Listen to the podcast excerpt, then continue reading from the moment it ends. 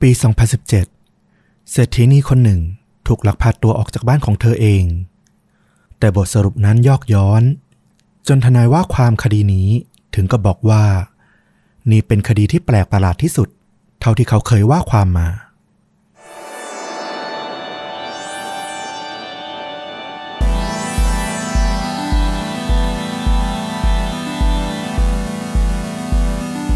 สวัสดีครับ สวัสดีครับ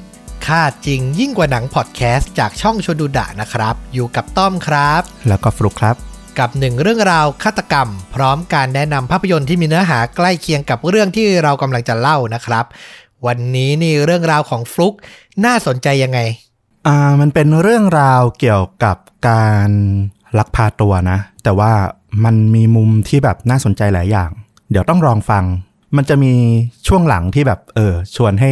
พูดถึงแล้วก็ถกกันเหมือนเดิม อืม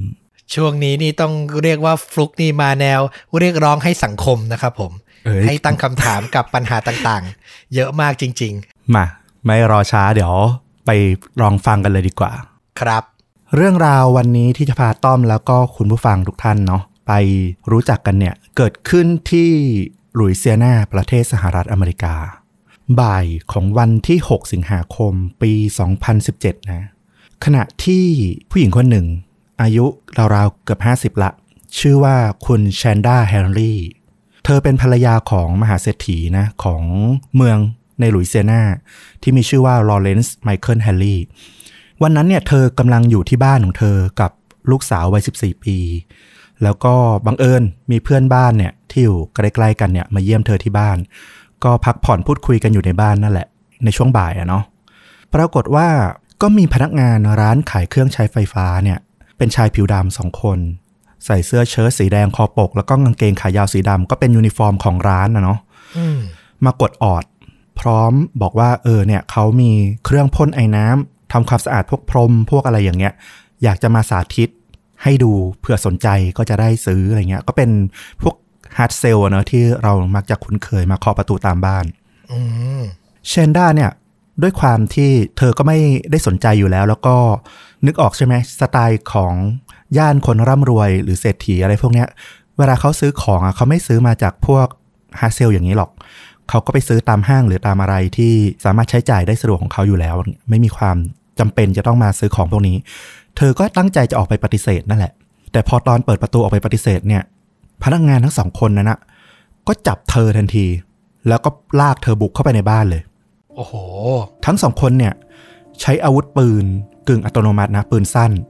จ่อไว้ที่แชนด้าแล้วก็บอกให้ลูกสาววัย14 ปีกับเพื่อนบ้านของเธอเนี่ย หมอบลงกับพื้น โจรอีกคนเนี่ยก็เอาถุงคลุมศีรษะของแชนด้าเพื่อให้เธอเนี่ยมองไม่เห็น แล้วก็ใส่กุญแจมือไพร่หลังเธอไว้ จากนั้นก็เอากุญแจมือที่เตรียมมาเนี่ยไปล็อกใส่เพื่อนบ้านของแชนด้าแล้วก็ลูกสาว เพื่อตัดโอกาสที่ทั้งคู่เนี่ยจะขอความช่วยเหลือ พวกมันเนี่ย ไม่ได้ทำการสำรวจบ้านหรือว่าหยิบฉวยสิ่งของอะไรเลยนะ เพราะเป้าหมายของพวกมันเนี่ยก็คือการจับเศรษฐีนีอย่างชันด้าเพื่อเรียกค่าไถ่โดยเฉพาะเลยอืมทุกอย่างเนี่ยเรียกว่าเกิดขึ้นไวมาก โจรสองคนเนี่ยบังคับแชนด้าเข้าไปในรถตู้สีขาวที่พวกมันขับมา แต่เธอก็ขัดขืนนะเนาะเพราะว่ามองไม่เห็นถูกใส่กุญแจมือ ลากขึ้นรถ เป็นตายยังไงเนี่ย มันเดาไม่ถูกเลย จะเกิดอะไรขึ้นในอนาคต เธอเดาไม่ถูกเลย ต้องขัดขืนเป็นธรรมดา ตอนแรกเนี่ยพวกโจรเนี่ยจะจับเธอเนี่ยเอาไปตรงที่นั่งของรถตู้นะ แต่พอเธอขัดขืนมาก ก็เลยจับโยนไว้ที่ส่วนหลังของรถตู้อะซึ่งเป็นส่วนที่จะวางของเก็บของอะไรเงี้ย ถ้าจะพอนึกภาพออกอะเนาะ แล้วก็รีบขับรถออกไปอย่างรวดเร็ว พวกมันเนี่ยมีแผนที่จะพาแชนด้าเนี่ยไปยังรังกบดานที่พวกมันเนี่ยอยู่ในเมืองวูดวิล รัฐมิสซิสซิปปีถ้าดูตามแผนที่เนี่ยจากหลุยเซียนาไปที่วูดวิลล์รัฐมิสซิสซิปปีเนี่ยต้องออกขึ้นไปทางตะวันออกเฉียงเหนือ นั่งรถไปประมาณ 2 ชั่วโมงอืมผ่านทางทางหลวงหมายเลข 10 เหตุผลที่มันต้องการไปข้ามรัฐไปเนี่ยเพื่อทำให้สถานที่เกิดเหตุกับสถานที่ที่จะถูกตามหาเนี่ยมันอยู่คนละโซนทำให้ตำรวจเนี่ยมันต้องใช้เวลาในการประสานระหว่างรัฐ แล้วก็ช่วยเหลือเนี่ยได้ยากลำบากขึ้น นึกออกใช่ไหมนึกออกนึกออกเลย เออ เหมือนเวลาแบบในบ้านเรามีคดีที่มันเกิดขึ้นข้ามพื้นที่อย่างเงี้ย มันก็ต้องใช้ตำรวจทั้งสองสถานีในการประสานงานในการทำคดีอะไรประมาณนั้น พวกมันเนี่ยก็ขับรถออกไปทางหลวงหมายเลขสิบอย่างที่บอกเลย แล้วก็แชนด้าเนี่ยถูกคลุมศีรษะอยู่ เธอก็มองไม่เห็นว่ารถเนี่ยกำลังจะไปที่ไหน แล้วก็ด้วยที่กุญแจมือเนี่ยถูกไพร่หลังเอาไว้ทำให้เธอเนี่ยก็ไม่สามารถจะช่วยเหลือตัวเองได้มากนัก พวกโจรเนี่ยทำการตะคอกใส่แล้วก็ข่มขู่เธอตลอดทางเลยนะ ทั้งบอกว่าพวกฉันจะข่มขืนแกมั่ง หรือบอกว่าฉันจะฆ่าแกบ้าง บางทีเนี่ยแชนด้าเนี่ยมีการขัดขืนต่อสู้เนี่ย พวกมันก็ลงมือลงไม้ตบตีทุบตีเหมือนกัน ก็คือแชนด้าเนี่ยอยู่ในความหวาดกลัวแล้วก็สิ้นหวังอย่างที่สุด ไม่รู้ว่าปลายทางเนี่ยถ้ารถจอดเมื่อไหร่เนี่ย เธอจะเป็นยังไง ทว่าในเรื่องร้ายๆเนี่ยมันก็ยังมีโชคที่เข้าข้างแชนด้าอยู่เหมือนกันนะ เพราะหลังจากที่พวกโจรเนี่ยขับรถออกมาได้ประมาณครึ่งทางก็เกือบเกือบหนึ่งชั่วโมง ถ้าดูตามแผนที่เนี่ยคืออีกนิดเดียวจะข้ามแม่น้ำมิสซิสซิปปีก็คือข้ามรัฐได้ละ ปรากฏว่าบนถนนทางหลวงหมายเลขสิบนั่นเองเนี่ยมันมีอุบัติเหตุการจราจรเกิดขึ้น แล้วก็รถเนี่ยติดขัดอย่างมาก อืมโอ้โห โชคดีมาก ใช่พ วกโจรเนี่ยก็เริ่มร้อนรนละ เพราะว่าแผนที่มันเตรียมไว้เนี่ยมันจะคลาดเคลื่อน แล้วยิ่งเวลามันทิ้งระยะมากขึ้นเนี่ยความเสี่ยงของทั้งคู่ของโจรทั้งคู่เนี่ยมันก็มากขึ้น เพราะมันไม่รู้เลยว่าตอนนี้เนี่ยที่บ้านของแชนด้าเนี่ยทั้งเพื่อนบ้านทั้งลูกสาววัย14 ปีเนี่ยซึ่งพวกมันก็ไม่ได้คาดคิดนะว่าที่บ้านจะมีคนอื่นอยู่ด้วย นอกจากตัวแชนด้ากับลูกสาวเนี่ยจะมีการขอความช่วยเหลือหรือแจ้งความไปแล้วหรือยัง พวกมันไม่รู้เลย แผนเดิมคือต้องรีบไปที่รางกบดานข้ามรัฐเนี่ยให้ได้ไวที่สุด แต่ตอนนี้มันยังติดอยู่ในลุยเซียนาอยู่ แล้วก็ติดอยู่บนถนนไปไหนไม่ได้ คือแผนที่ตระเตรียมมาอย่างดีอะกลับกลายเป็นอุปสรรคซะอย่างนั้นนะ ถูกต้อง ตอนนี้เนี่ยเพื่อให้ได้ผลตามแผนเดิมที่มันเตรียมมาเนี่ย มันก็เลยต้องตัดสินใจโจรทั้งสองคนตัดสินใจ ขับรถออกไปไหลทาง นึกภาพออกเนาะยิ่งแบบช่วงสงกรานต์ช่วงเทศกาลบ้านเราเนี่ยรถก็แบบ หมุนออกหลายทางกันเป็นปกติเลยเพิ่มเลนอัตโนมัติ เพื่อสัญจรได้ไวขึ้น แต่ที่อเมริกาเนี่ยมันเป็นสิ่งที่ผิดปกติแล้วก็ผิดกฎหมายไง เพราะว่าไม่มีใครเขาทำกัน ซึ่งท่าทีที่ผิดปกตินี้เองนี่แหละมันไปสะดุดตาของตำรวจสายตรวจที่อยู่บริเวณนั้นพอดี ก็คือตำรวจสายตรวจเขามาดู เรื่องของอุบัติเหตุ แล้วก็การจราจรอำนวยความสะดวกอะเนาะปรากฏว่าตำรวจอะเห็นรถตู้สีขาวเนี่ย ปีนไหลทางวิ่งออกมา ก็จะเข้าไปเพื่อตักเตือนนั่นแหละว่า เออ มันผิดกฎจราจร อย่าทำอย่างนี้ให้กลับเข้าไปในเลนซะอะไรอย่างเงี้ย แต่พวกโจรเนี่ยพอยิ่งเห็นตำรวจก็ยิ่งตื่นตระหนกไงก็เลยขับรถหักออกจากทางหลวง เข้าสู่ทางรองซึ่งเป็นถนนลูกลังเพื่อหนี พอมันมีพิรุษหนักอย่างเงี้ยตำรวจก็เลยแบบคิดแล้วว่า เอ๊ะ หรือว่ารถตู้คันนี้จะเป็นรถที่ขโมยมา ก็เลยมีการขับรถตำรวจไล่ตามไป ต้องบอกว่าจริง ๆ แล้วตำรวจเนี่ย ขับตามมาระยะหนึ่งเลยนะ เพราะว่ารถตู้เองก็พยายามขับหนีออกซอกแซกทางนู้นทางนี้ตำรวจก็มีเริ่มมีเขวเหมือนกันตำรวจที่มาให้ข้อมูลทีหลังเนี่ยเขาบอกว่า มันจะเสียเวลาเปล่าหรือเปล่า ที่ไล่ตามรถตู้คันนี้เนี่ยมันจริงแล้วมันอาจจะไม่มีอะไรเกิดขึ้นเลยก็ได้ เขาแค่อาจจะแบบต้องรีบไปที่ไหนหรือเปล่าอะไรแค่นั้น แต่ก็ด้วยความใจร้อนของโจรทั้งสองคนนี่แหละทำให้ขาดความยั้งคิดไป เขาบอกว่าแทนที่โจรทั้งสองคนเนี่ยจะขับออกเส้นทางหลวงอีกเส้นหนึ่งที่ตัดกันเนี่ย แล้วมันจะสามารถออกหนีไปได้อีกหลายทางเลย ซึ่งจะทำให้สามารถหนีพ้นสายตาของตำรวจได้ง่ายมาก แต่พวกมันอะกลับไม่เลี้ยวหนีไปทางนั้น กลับหักรถเข้าสู่ถนนส่วนบุคคลอีกเส้นหนึ่งแทนตำรวจก็เลยตามเข้าไป แล้วก็ปรากฏว่า รถตู้ของพวกโจรเนี่ยเข้าไปในเขตโรงงานที่ชื่อว่า Turner Industry ซึ่งบังเอิญ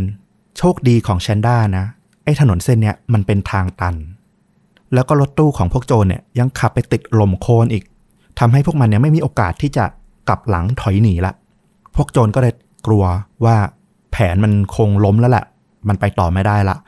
ก็เลยทิ้งรถแล้วก็วิ่งหนีเข้าแนวป่าไป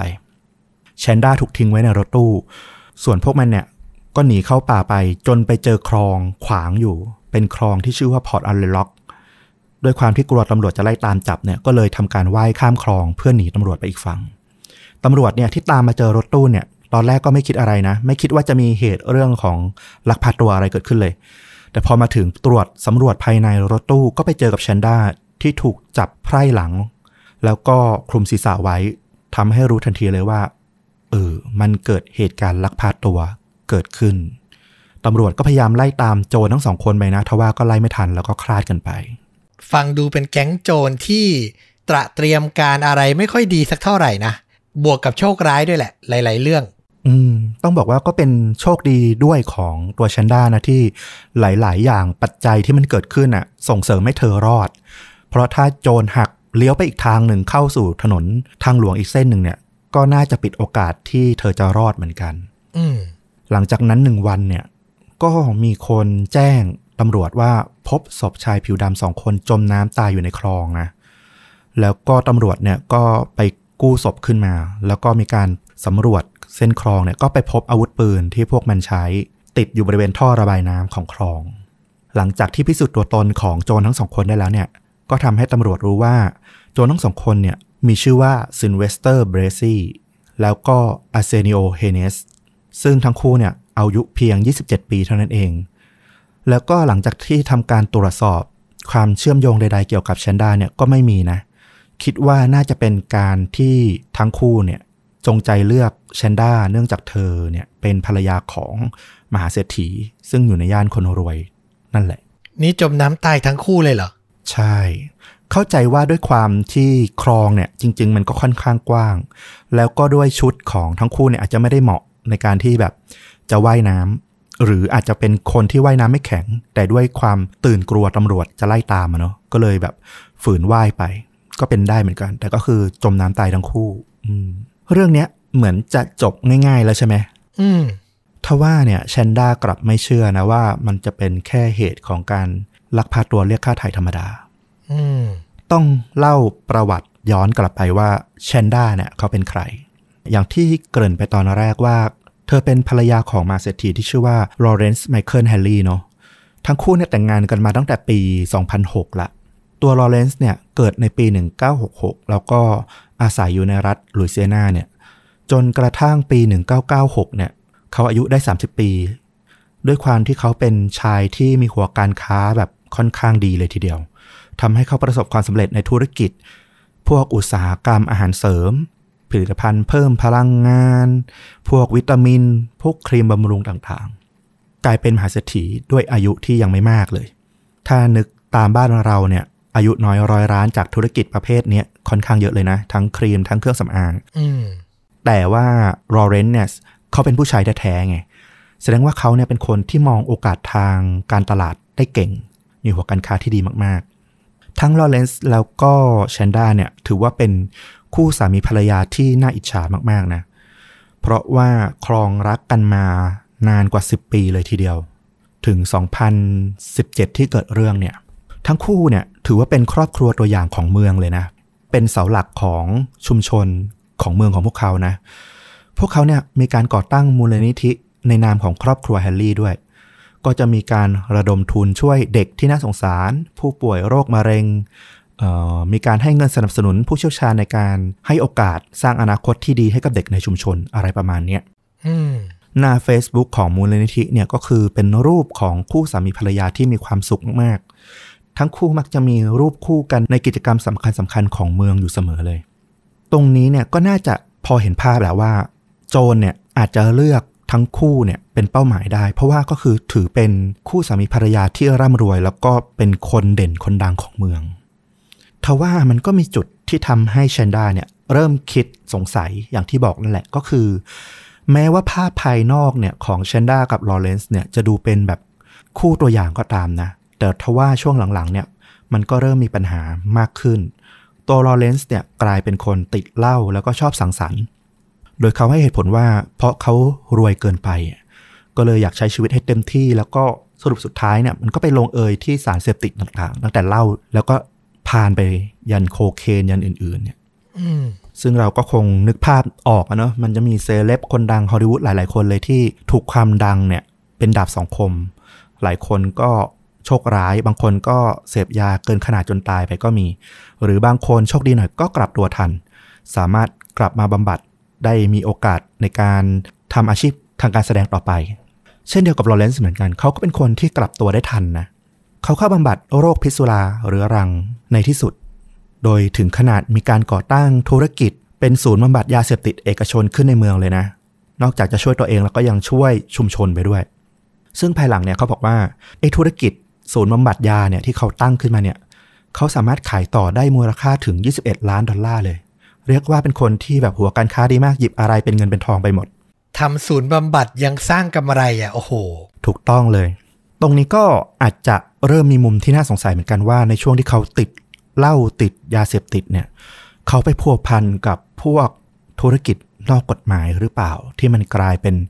ภัยกลับมาคุกคามครอบครัวของเขา เหตุการณ์เนี่ยผ่านมาจนถึงเดือนมีนาคมปี 2017 ภาพรอยร้าวแล้วก็ภาพแผลภายในครอบครัวของแฮร์รี่เนี่ยกลายเป็นที่ประจักษ์ชัดต่อชุมชนนะ เพราะว่า มันมีเหตุคดีฟ้องร้องกันระหว่างสามีภรรยาแฮนด์ลี่เนี่ยแหละ เรื่องของการใช้ความรุนแรงในครอบครัว ตัวแชนด้าเนี่ยกล่าวหาลอเรนซ์ว่า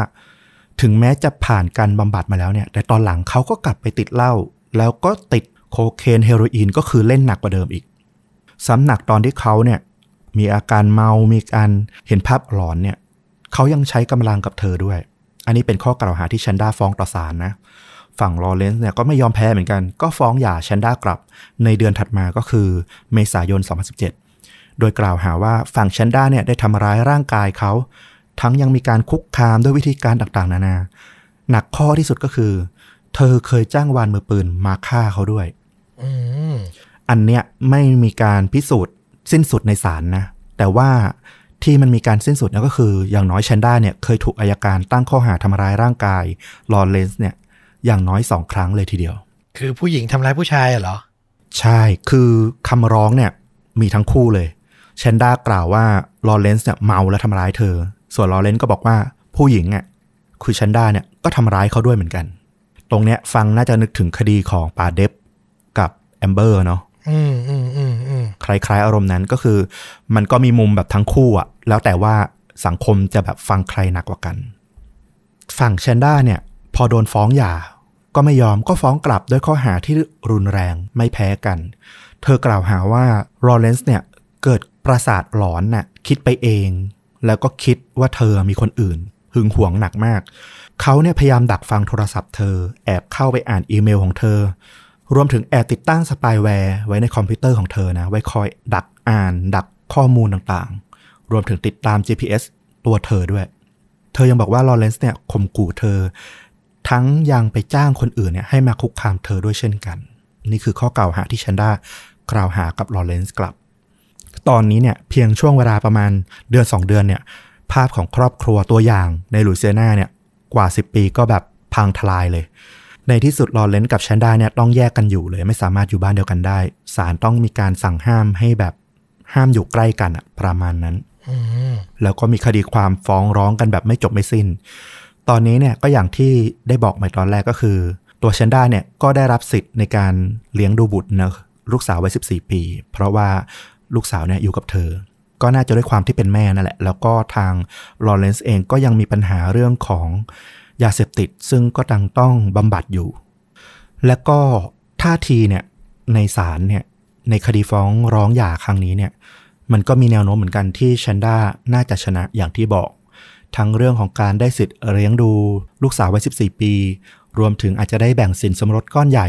ที่ตัวลอเรนซ์เนี่ยเป็นคนสร้างธุรกิจต่างๆ แล้วก็หาเงินมาได้เป็นกอบเป็นกำเนี่ยน่าจะได้เยอะเหมือนกัน รวมถึงน่าจะต้องได้ค่าเลี้ยงดูบุตรจากทางลอเรนซ์ต่อไปด้วย และสิ่งที่ทำให้แชนด้าคิดว่าการลักพาตัวครั้งนี้เนี่ยมันไม่ใช่เรื่องปกติ เพราะว่าจังหวะมันดูแบบเหมาะเจาะเกินไป หลังจากที่เธอมีปัญหากับตัวลอเรนซ์แล้วก็มีคดีฟ้องร้องหย่ากัน คือใกล้จะถึงคำตัดสินของศาลละ ดันมาเกิดการลักพาตัวเธอรอบนี้ขึ้นมาเสียก่อนอีก ซ้ำร้ายเนี่ย เธอยังบอกว่าก่อนหน้านี้แค่ไม่กี่วันเนี่ยลอเรนซ์เนี่ยก็ได้มีปากมีเสียงกับเธออีกละ แล้วก็ได้แช่งเธอให้เจอกับเรื่องราวที่ไม่ดี ซึ่งเธอเนี่ยได้อ้างว่าลอเรนซ์เนี่ยมีการส่งข้อความมาประมาณว่า เธอจะต้องเจอกับวันโลกาวินาศเขาใช้คำว่า Armageddon นะถ้านึกภาพของหนังออกเป็นความเชื่อทางศาสนาคริสต์เนอะแต่ว่าเราน่าจะคุ้นจากหนังอุกกาบาตชนโลกอย่าง Armageddon ซึ่งมันก็จะว่าด้วยการล้างโลกอะเนาะเขาบอกว่าเธอจะต้องเจอสถานการณ์แบบอามาเกดดอนเลยในชีวิตเธอ เธอจะถูกพาไปเป็นคนแรก แล้วก็ถูกปล่อยให้ทนทุกข์สักพักหนึ่ง ก่อนที่เขาจะกำจัดเธอเพื่อให้พ้นจากความทุกข์นั้น อันนี้คือคำที่ชันดาอ้างนะว่าลอเรนซ์เนี่ยบอกเธอ โอ้โห มันคือคำขู่ที่แบบสอดแทรกในยยะและความตั้งใจกระทำบางอย่างไว้มากๆเลยนะ ใครฟังก็ต้องคิดอะ ใช่ ก็นี่แหละเป็นเหตุผลที่ทำให้แบบเชนดาก็แบบไม่เชื่อเลยว่าแบบโอ้โห เรื่องราวร้ายๆที่มันเกิดขึ้นกับเธอ ตอนนี้เนี่ยมันจะไม่เกี่ยวข้องกับสามีเธอเลยเหรอ เพราะว่าเขาก็เพิ่งขู่เธอแบบแรงๆอย่างนี้เหมือนกัน แต่ว่าทางตำรวจเนี่ยเขาก็ไม่ได้เชื่อทั้งหมดนะ เพราะว่ามันเป็นคดีทะเลาะกันในครอบครัว คือทั้งสองฝั่งก็มีน้ำหนักพอที่จะแบบกล่าวหาใส่กันอยู่แล้ว เพราะว่ามันคนมันไม่ลงรอยกันแล้วเนาะตำรวจก็ไปสืบหาตัวลอเรนซ์มานี่แหละ มาให้ปากคำเพิ่มเติม อย่างน้อยก็เพื่อให้มันกระจ่างตัดข้อสงสัยออกไป ตัดคนบุคคลที่น่าสงสัยออกไปจากคดี แล้วมันจะได้พิจารณาคดีตัวคดีต่อไปตำรวจเนี่ย พยายามตามหาลอเรนซ์เนี่ยเพราะว่าหลังจากที่เขาแยกกันอยู่กับแชนด้าเนี่ยเขาไม่ได้อยู่ที่บ้านแล้วเนี่ยเขาก็หาที่พักที่อื่นเนี่ยแล้วก็เรียกว่าไม่มีใครรู้ว่าเขาไปอยู่ที่ไหนตำรวจก็ใช้เวลาอยู่พักใหญ่เลยในการที่จะสืบหา โดยติดตามทางธุรกรรมการเงินของเขา จนไปพบว่าเขาเนี่ยไปเช่าโรงแรมอยู่ที่เมืองแห่งหนึ่ง นอกเมืองนิวออรีนนะเนาะซึ่งก็จะอยู่ไกลจากทั้งลุยเซียนาบ้านของเขาเองแล้วก็รวมถึง วูดวิลสถานที่ที่โจรอ้างว่าจะพา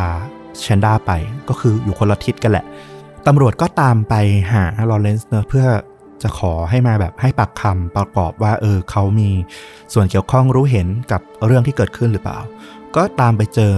เขาวันที่ 11 สิงหาคมหลังจากที่เกิดเหตุลักพาตัวประมาณ 5 วัน เขาก็ไม่ได้มีท่าทีขัดขืนอะไรนะ ตำรวจก็ไม่แน่ใจด้วยว่า จริง ๆ แล้วเขารู้หรือยังว่า มีเรื่องไม่ดีเกิดขึ้นกับภรรยาของเขาตามที่เขาเคยขู่นะตำรวจก็ไปรื้อประวัติอาชญากรรมของตัวลอเรนซ์มานั่นแหละ ก็ไปพบว่าเออเขามีคดีติดอยู่ที่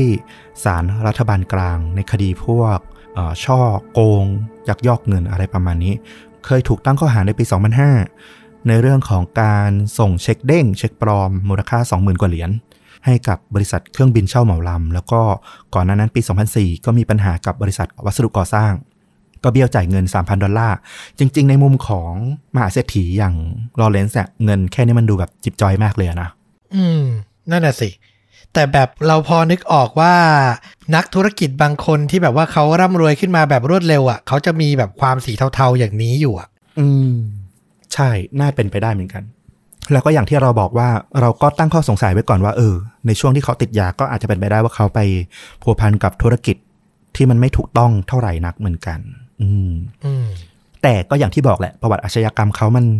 มันเทียบกับคดีวางแผนลักพาตัวเนี่ย มันแบบโอ้โห มันคนละเรื่องคนละโยชน์อะตำรวจก็แบบไม่ได้ดูแบบใส่ใจให้น้ำหนักตรงนี้เท่าไหร่ ตอนที่ตำรวจเนี่ยมาซักถามเกี่ยวกับเขาเรื่องของการลักพาตัวที่เกิดขึ้นเนี่ยเขาก็ดูเหมือนจะตกใจนะ เพราะว่าเขาไม่รู้เลยว่าเกิดเรื่องร้ายแรงอย่างเงี้ยกับภรรยาของเขาตำรวจเนี่ยก็กำลังเลิกสงสัยในตัวเขานะ แต่ว่าบังเอิญไปเจอข้อมูลว่า ก่อนหน้านี้ไม่นานเลย เขาเพิ่งทำสัญญาเช่าเครื่องบินส่วนตัวเนี่ยที่จะออกไปนอกประเทศ ซึ่งก็ไม่มีเหตุผลอันควรเหมือนกันที่เขาจะต้องออกนอกประเทศในช่วงเวลานี้ ไม่มีทั้งธุระทางธุรกิจ ไม่มีแพลนที่จะต้องเดินทางไปเที่ยวไปอะไรทั้งสิ้น คือใครจะมีกระเจิดกระจายออกนอกประเทศในเวลาที่มันมีคดีฟ้องหย่าคาราคาซังใกล้ตัดสินนะนะเออตำรวจก็มองอย่างนี้นะ นั่นก็ทำให้ตำรวจเนี่ยก็เลยแบบมองว่า เออ อาจจะต้องหาหลักฐานแวดล้อมเพิ่มเติม เพราะว่าอย่างที่บอกคดีนี้มันยากเหมือนกันนะ คนร้ายที่ลงมือสองคนตายไปละ ให้การอะไรไม่ได้ พยานในที่เกิดเหตุมีแค่เชนด้าลูกสาววัย14 ปีแล้วก็เพื่อนบ้าน รวมถึงตัวลอเรนซ์เองก็แบบอยู่คนละทิศคนละทาง แล้วก็ไม่ได้มีท่าทีที่จะหลบหนี ผ่านเหตุการณ์มา 5 วันเขาก็ยังพักอาศัยอยู่ที่โรงแรมเหมือนเดิม ไม่ได้แบบจะรีบไปไหน แค่ติดใจกันเฉยๆว่าเออ แล้วเขาจะเช่าเครื่องบินเหมาลำเอาไว้ทำไมแค่นั้นเองตำรวจก็ทำการสืบสวนเพิ่มเติมนะ ตรงนี้นี่ก็บอกว่าทั้งแชนด้าแล้วก็ทั้งลอเรนซ์เลย ต่างฝ่ายต่างโบยใส่กันนะแบบ เธอนะสิ เธอวางแผนแน่ๆ ทางลอเรนซ์ก็บอก เธอปักปามฉัน ให้ฉันแบบดูกลายเป็นคนร้ายของคดี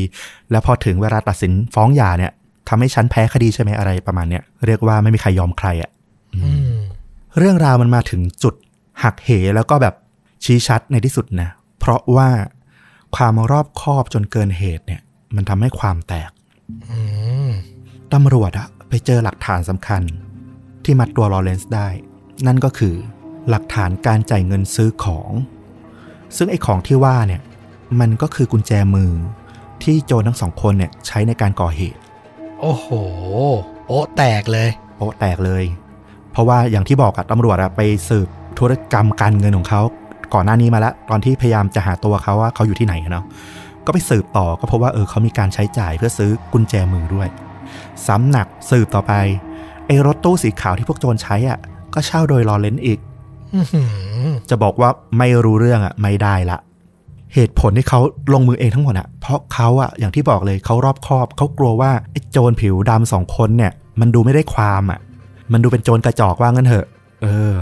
กลัวว่าจะทำแผนเนี่ยผิดพลาด ก็เลยลงมือซื้ออุปกรณ์อะไร เตรียมพร้อมให้หมด กลายเป็นเครื่องมือที่มัดตัวเองไปอีกทีนึงปะโถเอ้ย วิธีการมีมากมาย ด้วยความไม่ไว้ใจใครอะนะ ใช่ หรือจะมองอีกมุมนะคือ เขามีอาการทางจิต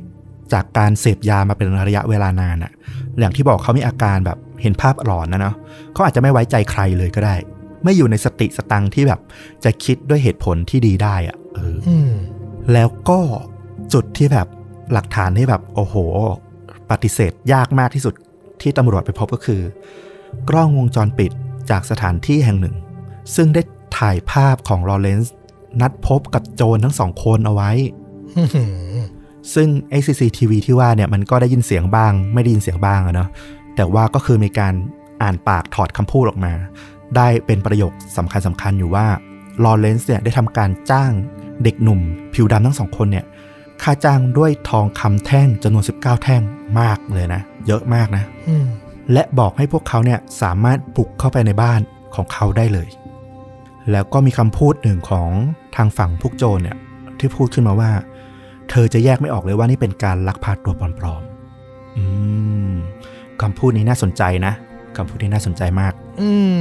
อันนี้แหละมาถึงแบบพล็อตที่แบบเราต้องเอาเรื่องเนี้ยมาเล่าสู่กันฟัง อ๋อ นี่ยังไม่ใช่บทสรุปทั้งหมดอะ มันซ้อนอีกชั้นเหรอใช่อือหือคำพูดที่เขาบอกว่าที่โจรบอกว่าเธอจะแยกไม่ออกเลยว่านี่เป็นการลักพาตัวปลอมๆ เหตุผลคือ เหมือนละครน้ำเน่าไทยเลยลอเรนซ์อะวางแผนจัดฉากลักพาตัวชันด้าไปนะ เพื่อที่เขาอะจะเป็นพระเอกขี่ม้าขาวไปช่วยเธอ เฮ้ย เออ อันนี้คือที่เขาแบบบอกนะ ผ่านทนายมา เขาบอกว่าเขาตั้งใจอะจะไปช่วยชันด้ากลับมา เพื่อชนะใจเธอ ให้กลับมารู้สึกดีรักเขาอีกครั้ง โอ้โห อันเนี้ยไม่รู้ว่าด้วยความแบบผูกพันแต่หนหลังที่แบบกลับมานึกย้อนได้นะ คือจริง ๆ เนี่ย อาการที่แบบเขาไปทำแย่ๆใส่ชันด้าเนี่ย ทั้งหมดก็มาจากความติดยาติดเหล้าอะ แล้วก็เกิดความหลงผิดหึงหวงอะ คิดว่าตัวชันด้าไปมีคนอื่นว่ากันเถอะ ก็คือรักมากนั่นแหละ หรือจะด้วยความเสียดายเงิน ถ้าแบบเกิดการหย่าร้างขึ้นมาจริงๆอะเขาเสียเงินเยอะมากก็ตามนะก็ไม่รู้เหมือนกันว่าด้วยเหตุผลอันไหนอะที่ทำให้ไม่อยากเสียชันด้าไป ตรงเนี้ยทนายความก็บอกว่ามันฟังดูแบบเหมือนคนไม่ make sense ไม่สมเหตุสมผลนะ แต่ว่าคุณต้องคิดในมุมของคนที่แบบเพิ่งเสพยาบ้าเมทแอมเฟตามีนแล้วก็พวกโคเคนเนี่ยติดต่อกันมาเป็นระยะเวลานานเนี่ย มันก็เป็นเรื่องที่แบบดูสมเหตุสมผลในมุมมองความคิดของลอเรนซ์ที่สติของเขาไม่สมบูรณ์นะนะ เออ เขาคิดอย่างนี้จริง ๆ ว่า การที่เขาทำอย่างเงี้ย จะทำให้แชนด้ากลับมารักเขาได้อีกครั้งจริงๆอื้อหือเออ อึ้งเลยอะแต่ว่าก็บอกก่อนนะว่า มันมีสองมุมนะ เพราะว่าตรงเนี้ยมันเป็นคำกล่าวอ้างของลอเรนซ์ไม่มีใครรู้จริง ๆ หรอกว่า ถ้าเกิดโจรทั้งสองคนจับแชนด้าไปยังเป้าหมายได้สำเร็จจริง ๆอะลอเรนซ์อะ จะช่วยเธอหรือจะฆ่าเธอ ไม่มีใครตอบได้ถูกไหม มากกว่านั้นอีกคือ ความตั้งใจแรกตั้งใจจะทำทีไปช่วย แต่ไปถึงหน้างานเกิดมีปัญหาทะเลาะเบาะแว้ง มีปากเสียงกันอีก เปลี่ยนใจกลายเป็นฆ่าได้ทุกเมื่อนะอ่าเออก็มองได้ แต่ก็อย่างที่บอกในเมื่อเหตุการณ์มันไปไม่ถึงที่สิ้นสุด แล้วก็คนที่รู้เรื่องเจตนาที่แท้จริงอะมันมีแค่ตัวลอเรนซ์เอง ซึ่งเขาก็ดันมีปัญหาเรื่องของอาการทางจิตด้วยนะจากยา มันก็เลยตอบยากว่าจริง ๆ แล้วเนี่ยเขาวางแผนไว้ยังไงกันแน่อืมตุลาคมปี 2017 ก็คือหลังจากเหตุการณ์เกิดขึ้นได้ประมาณ 2 เดือนนะเนอะทนายความของทางลอเรนซ์เนี่ยก็เลยยื่น ขอให้พิจารณายกฟ้องด้วยเหตุว่าตัวลอเรนซ์เนี่ยสติสตังค์ของเขาอะไม่สมบูรณ์ มีการเสพยาทั้งก่อนหน้าการวางแผน ระหว่างการที่เกิดการลักพาตัวเนี่ยเขามีอาการหลงผิดจากยา ซึ่งตรงนี้เนี่ยก็มีจิตแพทย์ที่บำบัดเขาอยู่เนี่ยมายืนยันรับรองนะว่าตัวลอเรนซ์เนี่ยมีอาการทางจิตประสาทจริงๆทว่าในมุมของศาลเนี่ยก็มองว่า ถึงแม้ว่าในขณะที่เขาวางแผนหรืออะไรก็ตามก่อนหน้าเนี้ยเขามีความไม่สมบูรณ์ก็ตาม แต่ว่าในปัจจุบันเนี่ยระหว่างที่ขึ้นศาลเนี่ยที่เขามีสิทธิ์ในการให้การปกป้องตัวเองเนี่ยเขามีสติสมบูรณ์ละ ก็คือมีการให้ทดสอบสติสมปชัญญะ ผู้เชี่ยวชาญเนี่ยไปทดสอบแล้วบอกว่า เออ เขามีสติพอที่จะสามารถขึ้นให้การ แล้วก็รับทราบข้อกล่าวหาต่างๆ ได้ศาลก็เลยให้พิจารณาคดีต่อไปคำขอของทนายความฝั่งเราเลยเนี่ยก็เลยตีตกไป ฝั่งแชนด้าอย่างที่บอกเนี่ยในสองมุมที่บอกว่ามีทั้งแบบตั้งใจจะช่วยเธอ แล้วก็ทางตั้งใจจะฆ่าเธอเนี่ยเป็นไปได้ทั้งสองมุมเนี่ยเพราะไม่มีใครรู้ว่าจริงๆแล้วจะเกิดอะไรขึ้นแชนด้าปักใจในทางหลัง แบบมั่นใจมากว่าลอเรนซ์กะฆ่าเธอแน่ๆ เธอก็พยายามต่อสู้ในศาลให้ทางลอเรนซ์เนี่ยถูกตัดสินด้วยโทษ วางแผนไตร่ตรอง ลักพาตัว ก็คือมีเจตนาชัดเจน เพราะว่าโทษของการมีเจตนาชัดเจนเนี่ยจะถูกจำคุกตลอดชีวิต ซึ่งเธอก็พยายามผลักดันให้มันเป็นออกทางนี้มากๆ เธอบอกว่าถ้าเกิดลอเรนซ์เนี่ยออกมาจากคุกเนี่ย เธอกลัวว่าเขาว่าจะกลับมาทำลายชีวิตเธอ แล้วก็กลับมาทำให้ทุกอย่างอะมันพังทลายอีกครั้งหนึ่ง เธอไม่มั่นใจในตัวเขาอีกต่อไปละทว่าเนี่ยคดีเนี่ยก็เพิ่งจะมีการตัดสินลงโทษจริง ๆ เนี่ยเมื่อวันที่ 26 กรกฎาคมที่ผ่านมานี่เอง ไม่กี่เดือนอืม2021นี้เลยนะ ใช่ถูกต้อง ศาลก็ได้มีคำตัดสิน ลงโทษจำคุกลอเรนซ์ไมเคิลแฮร์รี่เนี่ย เป็นระยะเวลา 35 ปี โอ้ยโดนหนัก แล้วก็อาจจะลดโทษลงเหลือ 15 ปีได้หากมีการพิจารณาคดีอุทธรณ์ของเขา หลังจากที่ติดคุกไปครบ 15 ปีอะไรประมาณเนี้ยอืมโดยทั้งนี้เนี่ยศาลมองว่าตัวลอเรนซ์เนี่ย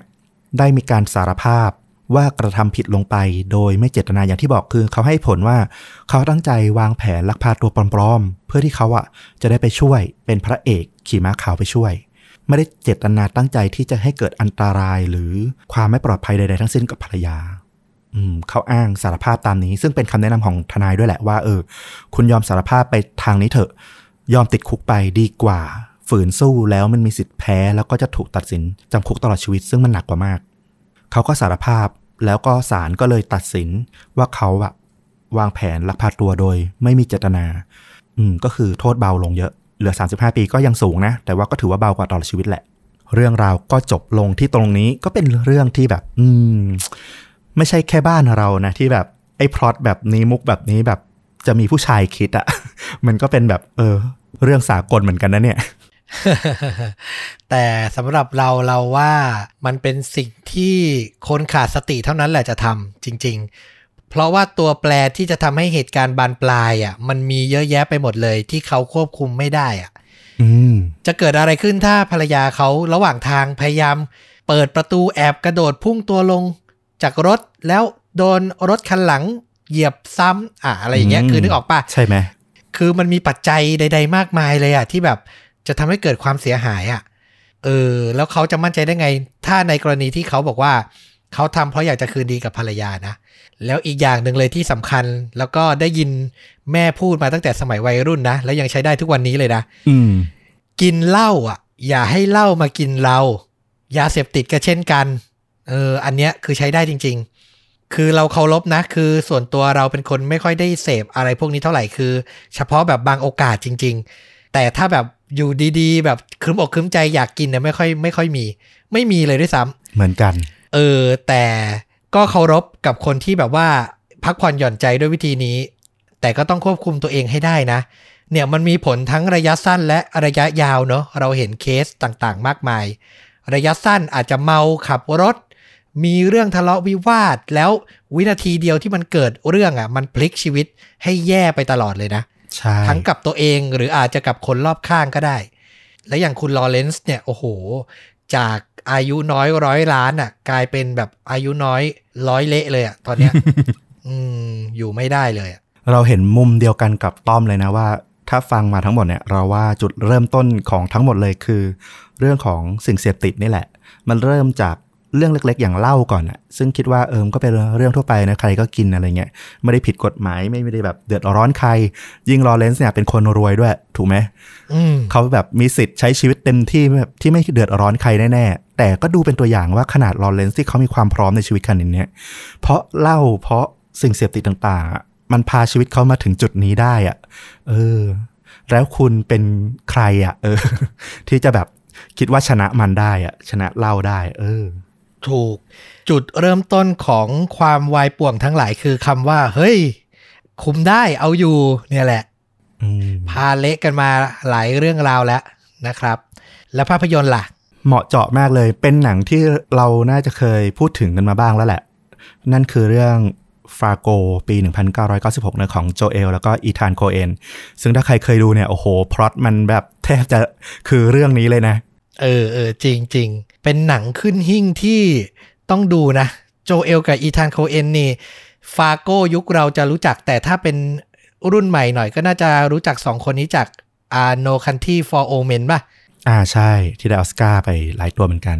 โอ้โห อันนี้ก็ 5 ดาวเหมือนกัน น่าสนใจ Fargo นี่คือผลงานแจ้งเกิด ผลงานล่ารางวัลเรื่องแรกของพี่น้องโคเอนเลย ใช่ เราน่าจะรู้จักทั้งคู่มาจากเรื่องนี้ เป็นเรื่องแรก ๆ ของทุกคนนะนะคิดว่า แล้วก็น่าจะเป็นเรื่องที่ทำให้เราเนี่ยจดจำดาราหญิงอย่างฟรานเซสแมคดอร์มานด์ซึ่งตอนเนี้ยโอ้โห กลายเป็นดาวออสการ์ได้ออสการ์หญิงนำมาแบบ3ตัวแล้วอะนะจากทั้งปีล่าสุด Nomadland แล้วก็ก่อนหน้านั้นอย่าง Three Billboards Outside Ebbing Missouri อะเนาะเออแล้วก็เรื่องนี้เป็นเรื่องแรกที่เธอได้รางวัลออสการ์คนนี้นี่ต้องบอกว่าสายฝีมือ เล่นหนังแต่ละเรื่องนะ ฟอร์มเล็กๆ ทั้งนั้น ไม่ค่อยมายุ่งกับหนังบล็อกบัสเตอร์เท่าไหร่ คืออยากดูเธอนี่ต้องแบบหนังสเกลนี้เลยอะ่ะเออ แล้วแบบเป็นตัวละครในแบบเมืองเล็กๆ จักรวาลเล็ก ๆ มีเรื่องราวเฉพาะตัวของตัวเองอะไรอย่างเงี้ยนะ แบบไม่ได้ใหญ่โตอะไรอย่างเงี้ยเออ แต่แบบเล่นถึงมาก ๆเลย เรื่องนี้มันคือแบบความวายป่วงที่ค่อย ๆ เพิ่มขึ้นตามลำดับเวลาจริงๆเนาะ Fargoเนี่ยแบบสนุกมาก จริง ๆ แนะนำเลยถ้าแบบฟังเรื่องวันนี้แล้วนะไปดู Fargo นะโอ้โห คือแบบเออใช่เลยเนี่ยคือหนังเรื่องเนี้ยดีไม่ดีอะลอเรนซ์อะอาจจะเคยดูเรื่องนี้ในปี 1996 แล้วก็เก็บไปในใจก็ได้ว่าเออโอเค มุกนี้ใช้ได้เว้ยหรือแบบนั่งอยู่โรงแรมนะ ระหว่างเลิกกับเมียแยกกันมาใช่ป่ะ เมาเมาๆเปิดช่องเคเบิลนะเออเจอ Fargo หรือเปล่าก็ไม่รู้ เออ เป็นไปได้นะอืมเอามาคิดได้เป็นวรรคเป็นเวรนะครับ แต่น่าสนใจน่าสนใจก็เป็นเคสหนึ่งที่เราว่าฟังแล้วได้ข้อคิดอะไรหลาย ๆ อย่างเยอะเลย ก็ครบถ้วนนะกับฆ่าจริงยิ่งกว่าหนังใน episode นี้นะครับ ฝากติดตามชวนดูดะทุกช่องทางเหมือนเดิมนะ YouTube Facebook b l o g d i t Spotify และ Apple Podcast นะครับ กลับมาพบกับต้อมกับฟลุกได้ใหม่ ในตอนต่อ ๆ ไปวันนี้ สวัสดีครับ สวัสดีครับ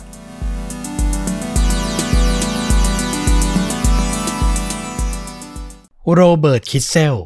ผู้บริหารสถาบันการเงินยักษ์ใหญ่ชาวอเมริกัน ถูกพบเป็นศพอยู่ในคอนโดหรูบนเกาะฮ่องกง เมื่อสอบสวนลึกลงไป ความเศร้าสะเทือนใจก็เริ่มแผ่ขยาย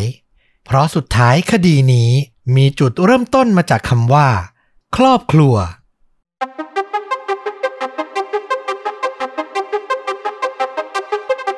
สวัสดีครับ สวัสดีครับ เรื่องจริงยิ่งกว่าหนังพอดแคสต์นะครับ จากช่องชวนดูดะ พบกับต้อมครับ แล้วก็ฟลุกครับ ก็จะมาเล่าเรื่องราวจริง สุดเข้มข้นจนถูกนำไปสร้างภาพยนตร์เหมือนเดิมนะครับผมสำหรับเรื่องราวในวันนี้ก็เป็นคิวของต้อมนะครับ ที่จะมาเล่าเรื่องจริง ที่ถูกนำไปสร้างเป็นภาพยนตร์ ความเข้มข้นของมัน ในเรื่องเนี้ยต้องบอกว่า มันไม่ได้ซับซ้อนในแง่ของวิธีการนะ อืม แต่มันซับซ้อนในความสัมพันธ์ของครอบครัว โอ้ น่าสนใจนะ น่าสนใจ วันนี้อยากจะนำชาวโชดูดะทุกท่านแล้วก็ฟลุกเนี่ย ไปที่เกาะฮ่องกงอ่าในเอเชียใกล้ ๆ บ้านเรานี่เองนะครับ วันที่ 6 พฤศจิกายนปี 2003 ในวันนั้นเนี่ย เจ้าหน้าที่ตำรวจได้รับแจ้งเหตุจากชายคนหนึ่งชื่อว่าเดวิดโนร์ คุณเดวิดเนี่ยก็บอกว่าเพื่อนร่วมงานของเขาที่มีชื่อว่าโรเบิร์ตคิสเซลหายตัวไป ไม่ได้เข้าออฟฟิศแล้วก็ไม่ได้ติดต่อเขามานานกว่า 4 วันแล้วอืมคือเขาเป็นเพื่อนร่วมงานกันเงี้ยเหรอใช่อยู่ในบริษัทเดียวกันอืมเพราะว่าโรเบิร์ตเนี่ยเขามีตำแหน่งเป็นถึง MD ของบริษัทการเงินชื่อดังระดับโลกอย่าง Merrill Lynch สาขาเกาะฮ่องกง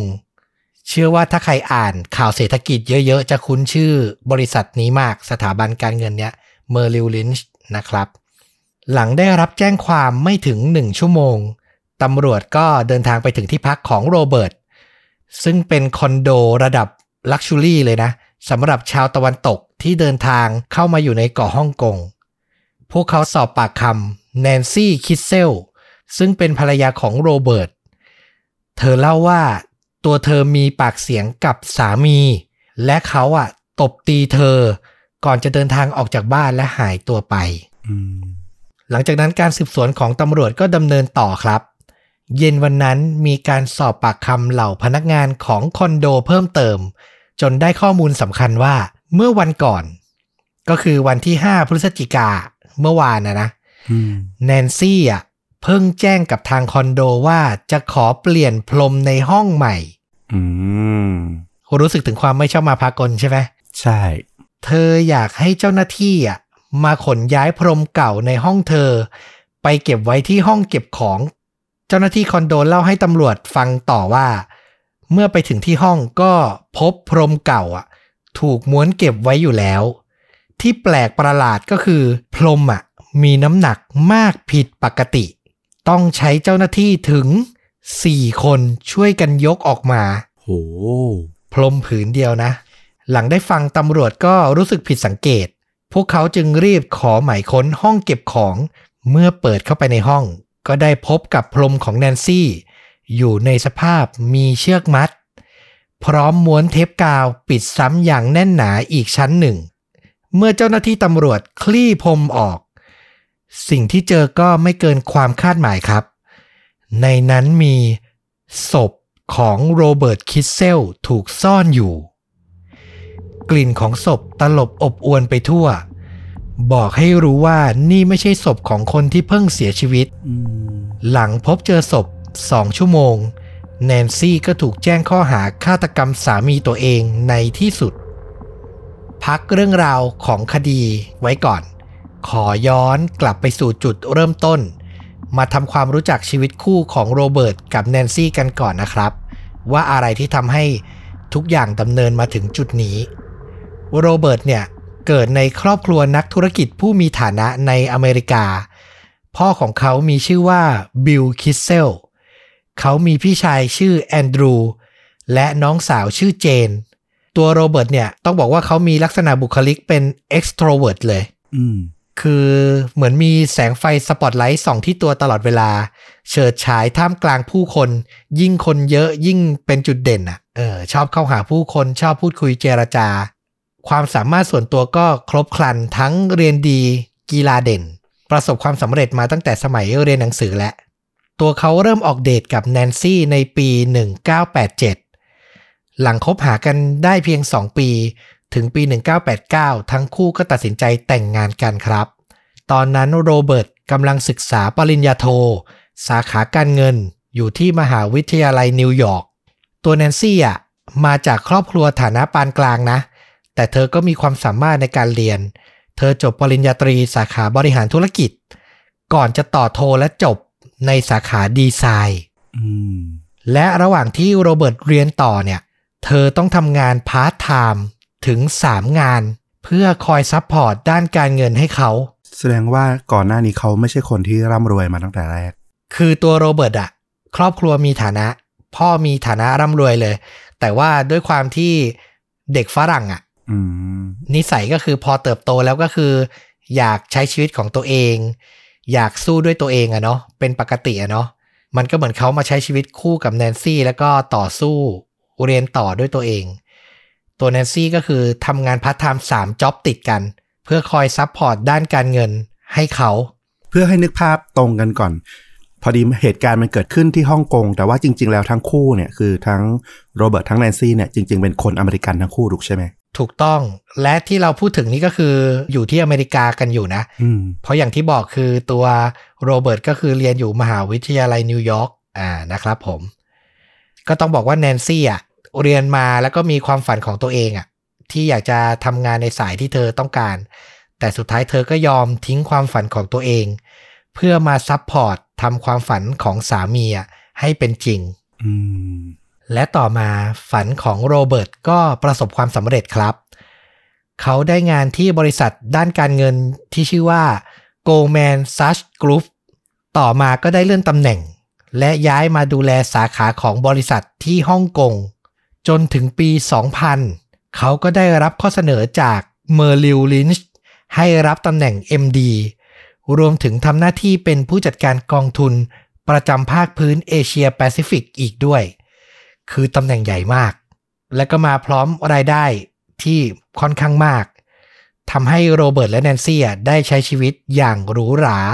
ในฐานะเศรษฐีอยู่บนเกาะฮ่องกง พวกเขามีลูกด้วยกัน 3 คน เป็นผู้หญิงสองคนแล้วก็เป็นผู้ชายหนึ่งคน คือดูภายนอกอะ ดูเป็นครอบครัวที่น่าอิจฉามาก ๆเลย แต่ภายในอะ ปัญหาชีวิตคู่อะ กลับค่อยๆก่อตัวขึ้น เพราะตำแหน่งหน้าที่การงานของโรเบิร์ตนี่แหละ มันทำให้เขาต้องจดจ่ออยู่กับงานแบบ 24/7 เลยอะโอ้โหเข้าใจเลย เป็น MD อะเนาะคือทุกนาทีมันเป็นงานหมดเลย มันพร้อมจะถูกเรียกตัวเข้าประชุม เรียกตัวไปออฟฟิศได้ทุกเวลา ภาระหน้าที่มันเยอะขึ้นตามเงินเดือนอะนะ ใช่ถูกต้องเลย เชื่อว่าหลาย ๆ คนน่าจะเข้าใจ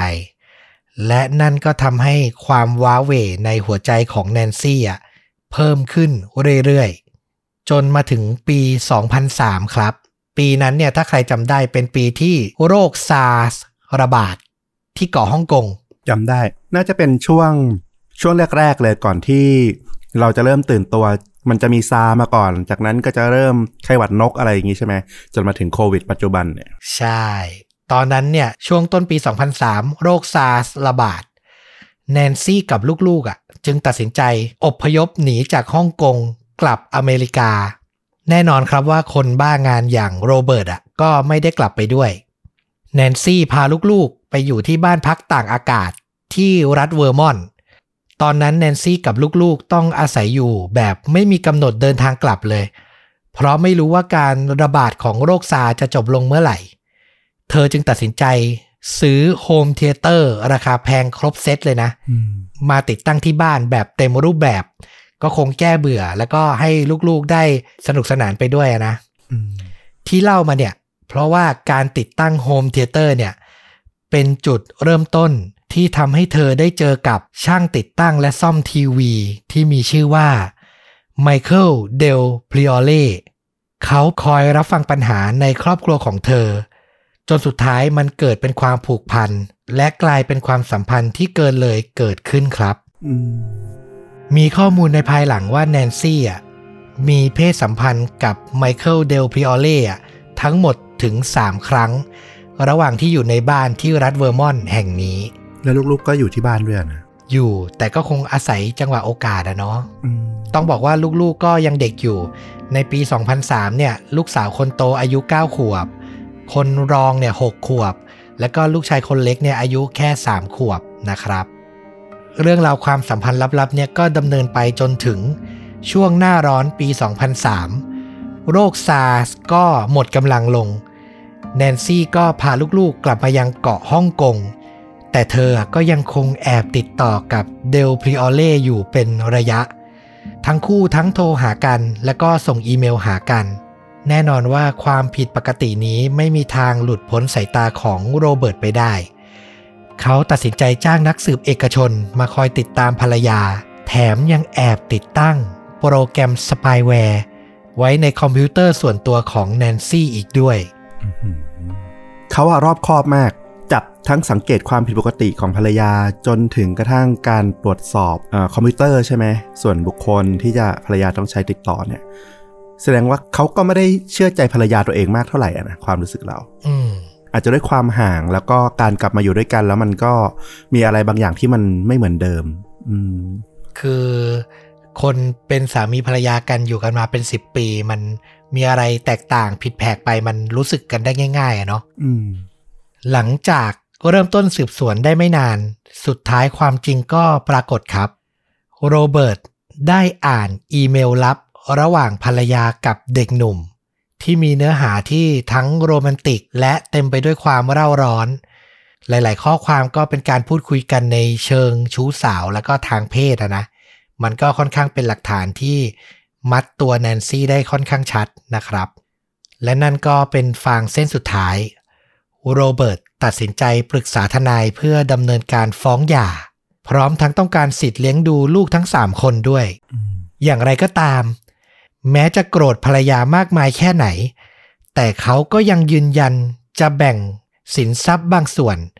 เป็นที่ดินมูลค่ารวมกว่า 18 ล้านเหรียญน่ะ ให้ภรรยาเก็บไว้ด้วยอืมทั้งที่เหล่าทนายก็บอกว่าไม่จำเป็นนะ สามารถคือหลักฐานเกี่ยวกับการชู้สาวมันทำให้สามารถฟ้องหย่าโดยไม่ต้องเสียอะไรได้เลยอะแน่นอน แต่เขาก็ยังยืนยันที่จะมอบที่ดินเหล่านี้ให้ภรรยา เราว่ามันก็เป็นเรื่องของความผูกพันและก็ความรักด้วยแหละ ใช่ เขาต้องรักมากนะถึงมีลูกด้วยกันถึงสามคนอะ ใช่ แล้วก็เราไปอ่านข่าวจากหลาย ๆ แหล่งก็จะมีเพื่อนร่วมงานรวมถึงเพื่อนที่สนิทกับครอบครัวเนี้ยเล่าให้ฟังตลอดเวลาว่า ระหว่างที่ทั้งคู่มีปัญหากันเนี่ย ตัวโรเบิร์ตก็จะปรับทุกตลอดเวลาว่าเขายังรักแนนซี่อยู่มาก แต่รักมากอะ่ะ มันก็มาพร้อมความเกลียด แล้วก็ความโกรธที่มากเช่นกัน เธอกับเขาอะทะเลาะกันอย่างรุนแรงขึ้นทุกที จนความสัมพันธ์ดำเนินมาถึงจุดแตกหัก ในที่สุด วันที่ 2 พฤศจิกายนปี 2003 ชายหนุ่มที่ชื่อว่าแอนดรูว์แทนเซอร์ผู้เป็นเพื่อนบ้านของโรเบิร์ตกับแนนซี่อะได้พาลูกสาววัยเจ็ดขวบของเขา มาเล่นกับเด็กๆ ที่ห้องของโรเบิร์ตกับแนนซี่เนี่ยนะอืมและระหว่างที่เขากำลังพูดคุยอยู่กับโรเบิร์ตลูกสาววัยหกขวบของแนนซี่กับโรเบิร์ตก็ยกเครื่องดื่มเป็นมิลค์เชค รสสตรอเบอรี่สองแก้วอืมมาให้แทนเซอร์กับพ่อของเธอเองดื่ม ตัวแทนเซอร์ก็ดื่มโดยไม่ได้คิดอะไร แล้วก็มาพูดคุยกับแนนซี่ต่อจนได้ความว่า เธออะเป็นคนคิดค้นสูตรลับของมิลค์เชคสตรอเบอรี่เนี่ยขึ้นมาเองอืมแล้วก็พยายามปรับสีให้ใกล้เคียงกับโทนสีของวันฮาโลวีนที่เพิ่งผ่านมา อันนี้มันวันที่2พฤศจิกายนไง ก็ผ่าน จากฮาโลวีนมาไม่นาน 31 ตุลานะครับ ก็สองวัน ใช่ ก็เหมือนพูดคุยกันปกติอะไม่ได้มีความผิดแผกอะไร หลังจากนั้นเวลาประมาณ4โมงเย็นแทนเซอร์ก็มาให้การในภายหลังว่าเขาอะกลับถึงห้อง และรู้สึกมึนหัว ก่อนจะหมดสติไปแบบไม่รู้ตัวอืมแล้วก็หลับยาวเลยนะ ตื่นมาอีกทีอะก็คือเช้าวันต่อมาเลย ตั้งแต่4โมงเย็นอะอืมถัดจากนั้นถัดจากวันที่2มาอีก4วัน จนถึงวันที่6ตำรวจก็มาพบศพโรเบิร์ตในที่สุด และเมื่อแพทย์ชนสูตรศพของเขาก็พบว่า มียากล่อมประสาทถึง4ชนิด อยู่ในท้องของโรเบิร์ตอืมและมันเป็นยาประเภทเดียวกับที่แนนซี่อะรับมาจากแพทย์เพื่อใช้รับประทาน แก้อาการเครียดและนอนไม่หลับ นอกจากนี้ทีมชนสูตรยังพบร่องรอยการถูกตีที่ศีรษะหลายครั้ง จนเสียชีวิต เมื่อรวมคำให้การของแทนเซอร์กับหลักฐานจากการชนสูตรตำรวจก็สรุปได้ว่า แนนซี่อะรอจังหวะที่ยากล่อมประสาทออกฤทธิ์กับสามี ก่อนจะนำรูปปั้นเหล็กที่ตั้งโชว์อยู่ในบ้าน มาทุบตีสามีจนเสียชีวิตในที่สุดครับอืมส่วนแรงจูงใจเนี่ย ตำรวจเชื่อว่าเธอทำไปเพราะไม่ต้องการหย่า และอีกส่วนหนึ่งก็คือต้องการผลประโยชน์จากเงินประกันชีวิตของสามีด้วย โอ้โห ฟังดูโหดร้ายนะ แต่เรื่องราวจากนี้ไปตั้งใจฟังครับ มันมีอีกแง่มุมหนึ่งที่พอฟังแล้วก็สำหรับเราส่วนตัวก็คาดไม่ถึงเหมือนกันอืมในชั้นศาลแนนซี่ต่อสู้ไปในทางที่ว่า เธอทำทั้งหมดไป เพราะเป็นการป้องกันตัวอืมเธออ้างว่าเหตุการณ์ในวันนั้นน่ะ เริ่มจากโรเบิร์ตอะ มีปากเสียงกับเธอเรื่องการหย่า และพยายามจะเอาไม้เบสบอลอะทุบตีเธอ เธอจึงคว้าเอารูปปั้นเหล็กอะขึ้นมาป้องกันตัว และโจมตีกลับจนสามีอะเสียชีวิตลง เพิ่มเติมจากนี้ เธอยังให้การถึงเรื่องราวของชีวิตคู่อันน่าเศร้า ที่คนอื่นไม่เคยรู้ เธอบอกว่าสามีเป็นคนที่ติดยาเสพติดอย่างโคเคน รวมถึงแอลกอฮอล์และเริ่มใช้ความรุนแรงกับเธอมานานหลายปี ที่แย่กว่านั้นคือ หลังคลอดลูกคนแรก ก่อนจะเล่าต่อขอย้ำอีกนิดหนึ่งว่านี่เป็นคำให้การของตัวเธอเองนะครับ ผมจำเป็นต้องลงรายละเอียด ให้เห็นจะได้เข้าใจ แล้วก็ไม่ได้อยากจะบูลลี่ หรือพูดจาให้มันรุนแรงแต่อย่างใดนะอืมอืมเธอเล่าว่าหลังจากมีลูกคนแรกอะ่ะ การที่เธอมีน้ำหนักที่มากขึ้น และหน้าอกที่เริ่มหย่อนคล้อยอะ่ะ มันเป็นสาเหตุให้สามีอะ่ะเริ่มหลงไหล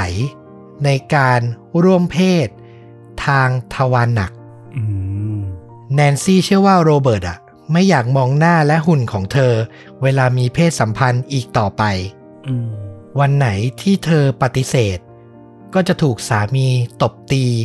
และบังคับให้ร่วมหลับนอนเหมือนเดิม นั่นสร้างความเจ็บช้ำทั้งทางร่างกายและจิตใจให้กับเธอมาอย่างยาวนาน เธอกล่าวกับสารว่า เขาทำให้ฉันรู้สึกเหมือนเป็นโสเพณี ไม่ใช่เมียหรือแม่ ระหว่างเรามันเหลือแค่ความรุนแรงทางเพศ กับการพูดคุยตกลงเรื่องเงินในเช้าวันต่อมาเท่านั้นเอง นี่คือสิ่งที่เธอพูดนะอืมต้องแยกคนละส่วนนะสำหรับเราเรามอง อืมเรื่องวันที่ที่เกิดการฆาตกรรมก็ส่วนหนึ่ง แล้วก็เรื่องราวเหตุจูงใจก่อนหน้านั้นก็อีกส่วนหนึ่ง คือจะบอกว่าทะเลาะกันแล้วก็เผลอต่อสู้ฟาดหัวมัน ก็ดูไม่สอดคล้องกับเครื่องดื่มที่เอามามอมให้หลับ ซึ่งเพื่อนบ้านก็บังเอิญได้ทานด้วยอยู่ดี แต่ในขณะเดียวกันเรื่องของปมหลังในอดีตอะอันนี้ก็ต้องบอกก่อนว่าเราก็ฟังมาจากคำให้การของตัวแนนซี่ฝั่งเดียวเหมือนกัน คือถ้าจริงตามแนนซี่เล่าเนี่ยก็ถือว่าเธอก็เป็นผู้หญิงที่น่าสงสารเหมือนกัน แต่กระนั้นก็ตามมันก็ถ้าเอาตามตามธรรมดาโลกอะ่ะมันก็ควรจะเข้าสู่กระบวนการในการฟ้องหย่า มากกว่าที่จะมาถึงขั้นตอนการนอกใจหรือว่าจนถึงการตัดสินใจฆาตกรรมหรืออะไรก็ตามเนี่ย มันก็ไม่น่าจะมาถึงขั้นนี้ อันนี้คือส่วนที่เรามองนะอืม เราเห็นด้วยเลย อย่างที่ฟลุกสังเกตเลยคือ มันมีช่องโหว่ในคำให้การของเธอมากมายเหลือเกินนะครับ อย่างที่บอกว่าแนนซี่อะยอมรับข้อหาฆาตกรรมโดยไม่เจตนา และปฏิเสธข้อหาฆาตกรรมโดยไตร่ตรองไว้ก่อน แต่ช่องโหว่ใหญ่ในคำให้การก็คือ ถ้ามันเป็นการป้องกันตัวทำไมเธอถึงไม่รีบแจ้งตำรวจอืมนอกจากนี้ยังมีพฤติกรรมแอบซ่อนศพ ส่วนข้อบ่งชี้ในการวางยาในมิลค์เชคของเธออะตัวแนนซี่ก็ให้การว่า เธอไม่ได้ทำนะ แต่เธออะยอมรับว่าแอบใส่ยากล่อมประสาทของตัวเองอะไว้ในเหล้าที่สามีดื่ม เพราะหวังให้เขาอะปฏิบัติตัวกับเธอและลูกๆ ด้วยความรุนแรงที่ลดลง ซึ่งฟังตรงเนี้ยมันก็ฟังไม่ขึ้นถูกไหมอืมเนี่ยมันมีช่องโหว่มากมาย เราว่าคนทั่วไปส่วนใหญ่ที่ฟังก็คิดอย่างนั้น เหล่าลูกขุนผู้ทำการตัดสินก็เช่นกันครับ สุดท้ายในวันที่ 1 กันยายน ปี 2005 เธอก็ถูกตัดสินให้รับโทษในข้อหาฆาตกรรม โดยไตร่ตรองไว้ก่อน ต้องโทษจำคุกตลอดชีวิต เรื่องราวหลังจากนั้นก็เป็นมหากาบในการต่อสู้บนชั้นศาลทั้งอุทธรณ์และดีกา จนมาสู่บทสรุปสุดท้ายในปี 2011 ที่ศาลก็ยังคงยืนยันโทษตามเดิม ก็คือให้แนนซี่จำคุกตลอดชีวิต หลายปีมากนะ ฆาตกรรมตั้งแต่ปี 2003 ตัดสินครั้งแรกปี 2005 ตัดสินครั้งสุดท้ายปี 2011อืมตามข่าวระบุว่าในวันนั้น หลังได้ยินคำตัดสิน แนนซี่ดูมึนงง และตัวสั่นด้วยความหวาดกลัว ฉันรู้สึกเหมือนกำลังตกลงไปในหลุมดำที่ทำให้เชื่อว่าฉันคือคนที่ไร้ค่า เหมือนตอนนี้ฉันกำลังสูญเสียจิตวิญญาณของตัวเองไปแล้ว นี่คือข้อความในไดอารี่ของแนนซี่ ซึ่งเธอเขียนไว้เมื่อ3เดือนก่อนเกิดเหตุ มันน่าจะบ่งบอกถึงความสิ้นหวังในหัวใจของเธอ ให้เห็นเด่นชัดที่สุด เราสามารถพูดได้ว่า เธอเป็นผู้หญิงที่น่าสงสารและอ่อนแอ หรือเราจะบอกว่า เธอเป็นผู้หญิงที่อันตรายที่สุดคนหนึ่ง ก็ได้เช่นเดียวกันครับ นี่ก็คือบทสรุปของคดีฆาตกรรมที่มีชื่อเสียงมากที่สุดคดีหนึ่งบนเกาะฮ่องกงด้วยความที่ผู้ที่ถูกฆ่าเป็นนักธุรกิจใหญ่ระดับนานาชาตินะ มันถูกเรียกว่าคดี Milkshake Murder อืมอ่าอันนี้ถ้าไปเซิร์ชใน Google ก็จะเจอเป็นคดีที่มีชื่อเสียงมาก ๆนะครับ จริงก็ได้ข้อคิดอะไรหลายอย่างเนาะเรารู้สึกว่าเรื่องของความสัมพันธ์สามีภรรยา ในเรื่องของความระหองระแหงหรือความจืดชืดอะไรเงี้ยเราว่ามันประสบพบได้กันเกือบทุกคู่อยู่ละแต่ว่าการที่จะดำรงความสัมพันธ์ต่อไป ด้วยหนทางที่มันน่าจะดีกว่านี้มันก็คงมีแหละ แต่เราไม่รู้ว่าทั้งคู่อะมันอาจจะด้วยของเรื่องตัวเงิน สินสมรสที่อยู่ด้วยกันมันอาจจะมหาศาลหรืออะไรก็ตามรวมถึงเรื่องของตัวโรเบิร์ตเองที่เสพยาเสพติดถ้าจริงอะนะอืมเราว่ามันก็เป็นตัวแปรสำคัญหนึ่งแหละที่ทำให้มันไม่สามารถแก้ปัญหาในครอบครัวนี้ได้โดยวิธีสันติอะอื มันมีหลายปัจจัยที่เรารู้สึกว่ามันก็เป็นข้อคิดให้กับคู่รักหลาย ๆ คู่ว่า เออ มันก็มีบางจุดที่ถ้าคุณเหยียบย่ำลงไปแล้วอะมันจะรื้อฟื้นความสัมพันธ์ได้ยาก ทั้งเรื่องของยาเสพติด เรื่องของความรุนแรงในครอบครัว รวมถึงการนอกใจเองก็ตาม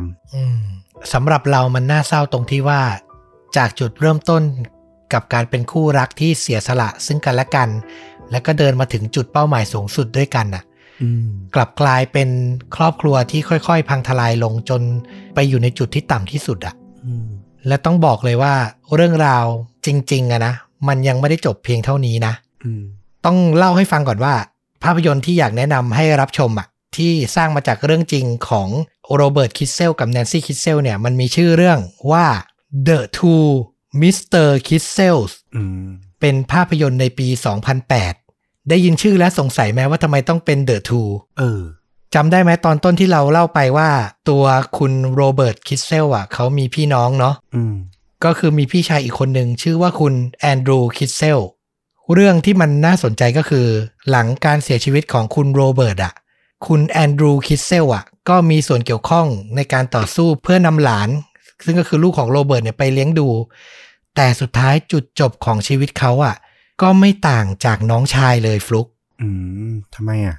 มันมีทั้งการหลอกลวงทั้งการฆาตกรรม ซึ่งเราขออนุญาตนำมาเล่าในสัปดาห์หน้า โอ้โห มีภาคต่อ เป็นภาคต่อและส่วนเสริมอ่าว่าอย่างนี้ละกันเออแต่แนะนำภาพยนตร์ไปก่อนสำหรับใครที่ไม่อยากรอนะครับ ไปลองรับชมกันได้ ชื่อเรื่อง The Two Mr. Kissels ทูที่แปลว่าสองอะเนาะใช่ เป็นภาพยนตร์ที่ฉายทางโทรทัศน์ในสหรัฐอเมริกาในปี 2008 แอบกระซิบว่าไปเซิร์ชใน YouTube จะเจอเต็มเรื่องเลยอืมนะครับ ถ้าใครสนใจอยากรับชมก่อน ก็รับชมกันได้ แต่ถ้าใครอยากประกอบเรื่องราวให้ครบบริบูรณ์ผ่านการเล่าของต้อมนะครับ ก็รอสัปดาห์หน้าจะกลับมาพร้อมภาคต่อ กับเรื่องราวชีวิตของอีกหนึ่ง ชายหนุ่มในตระกูลคิสเซล อย่างแอนดรูที่น่าสนใจไม่แพ้กันบอกอย่างนี้เลย โอ้โห นี่ครั้งแรกเลยนะที่เรามีภาคต่อในพอดแคสต์ของเรา อ่า ถือเป็นการทดลองใหม่ ๆ แล้วกันนะครับ แต่ถ้าใครยังไม่อยากสปอยตัวเอง ยังไม่อยากไปชมภาพยนตร์เรื่อง The Two Mr. Kissel เนี่ย ผมขอแนะนำอีกเรื่องหนึ่งที่เพิ่งดูใน Netflix จบไปหมาดๆเลยและชอบมากอืม เป็นภาพยนตร์สารคดี มีชื่อว่า American Murder The Family Next Door โอ้เรื่องนี้ดังนี่ดังมากออกฉายในปี 2020 ที่ผ่านมานี้เอง เป็นเรื่องราวเหตุการณ์ฆาตกรรมจริงที่เราว่าธีมหรืออารมณ์ของเรื่องอะ่ะ มันใกล้เคียงกับเรื่องที่เราเล่าไป พอค่อยๆดูไปมันจะเห็นถึงความขัดแย้งในครอบครัว แผลความแตกร้าวที่ค่อย ๆ เผยออกมา แล้วก็บทสรุปที่เศร้าใจไม่ต่างกันเลยอืมและจุดเด่นของสารคดีเรื่องนี้คือฟุตเตจเยอะมากฟลุกฟลุกเคยชมปะเอออไม่เคยรับชมแต่ว่าก็คือเห็นคนพูดถึงเยอะมาก แล้วก็อ่านรีวิวรีวิวอะไรก็แบบรู้สึกว่าน่าสนใจเหมือนกัน ต้องบอกว่าจุดเด่นของมันคือฟุตเตจมันเยอะและครบมาก เป็นสารคดีที่ดำเนินเรื่องไปเนี่ยเรารู้สึกเลยว่า เฮ้ย นี่มันคือการถ่ายทำหนังหรือเปล่าอืมเพราะมันเปี่ยมไปด้วยอารมณ์และภาพจริงที่แบบกดดันมากๆฟลุกพล็อตย่อๆ คือ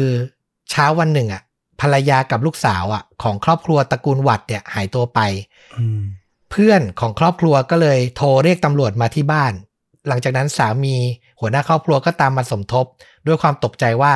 ลูกและเมียหายไปไหน จากนั้นการสืบสวนก็ดำเนินไปเรื่อยอืมๆ มันมีทั้งภาพที่ติดอยู่กับ GoPro ที่ตัวตำรวจอะตำรวจเมืองนอกเดี๋ยวนี้ในไทยด้วยเนาะเขาก็จะติด GoPro กันเนาะเวลาออกตรวจ ใช่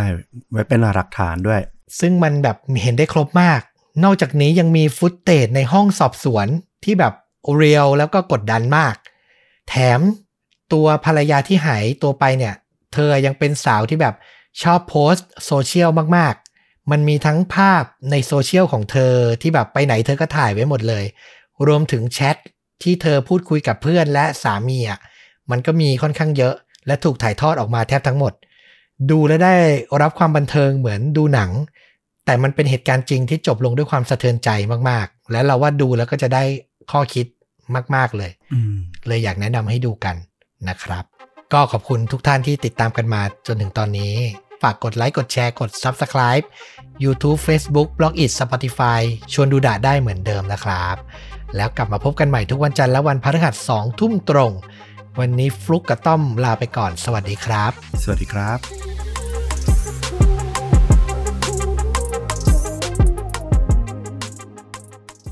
ผู้เป็นน้องถูกภรรยาฆาตกรรม ผู้เป็นพี่ก็เก็บงำความลับไว้มากมาย จนสุดท้ายก็พบจุดจบที่ไม่ต่างกัน และนี่คือบทสรุปเรื่องราวของครอบครัวคิดเซล ครอบครัวที่เต็มไปด้วยความลับ ความเจ็บปวด และความสูญเสีย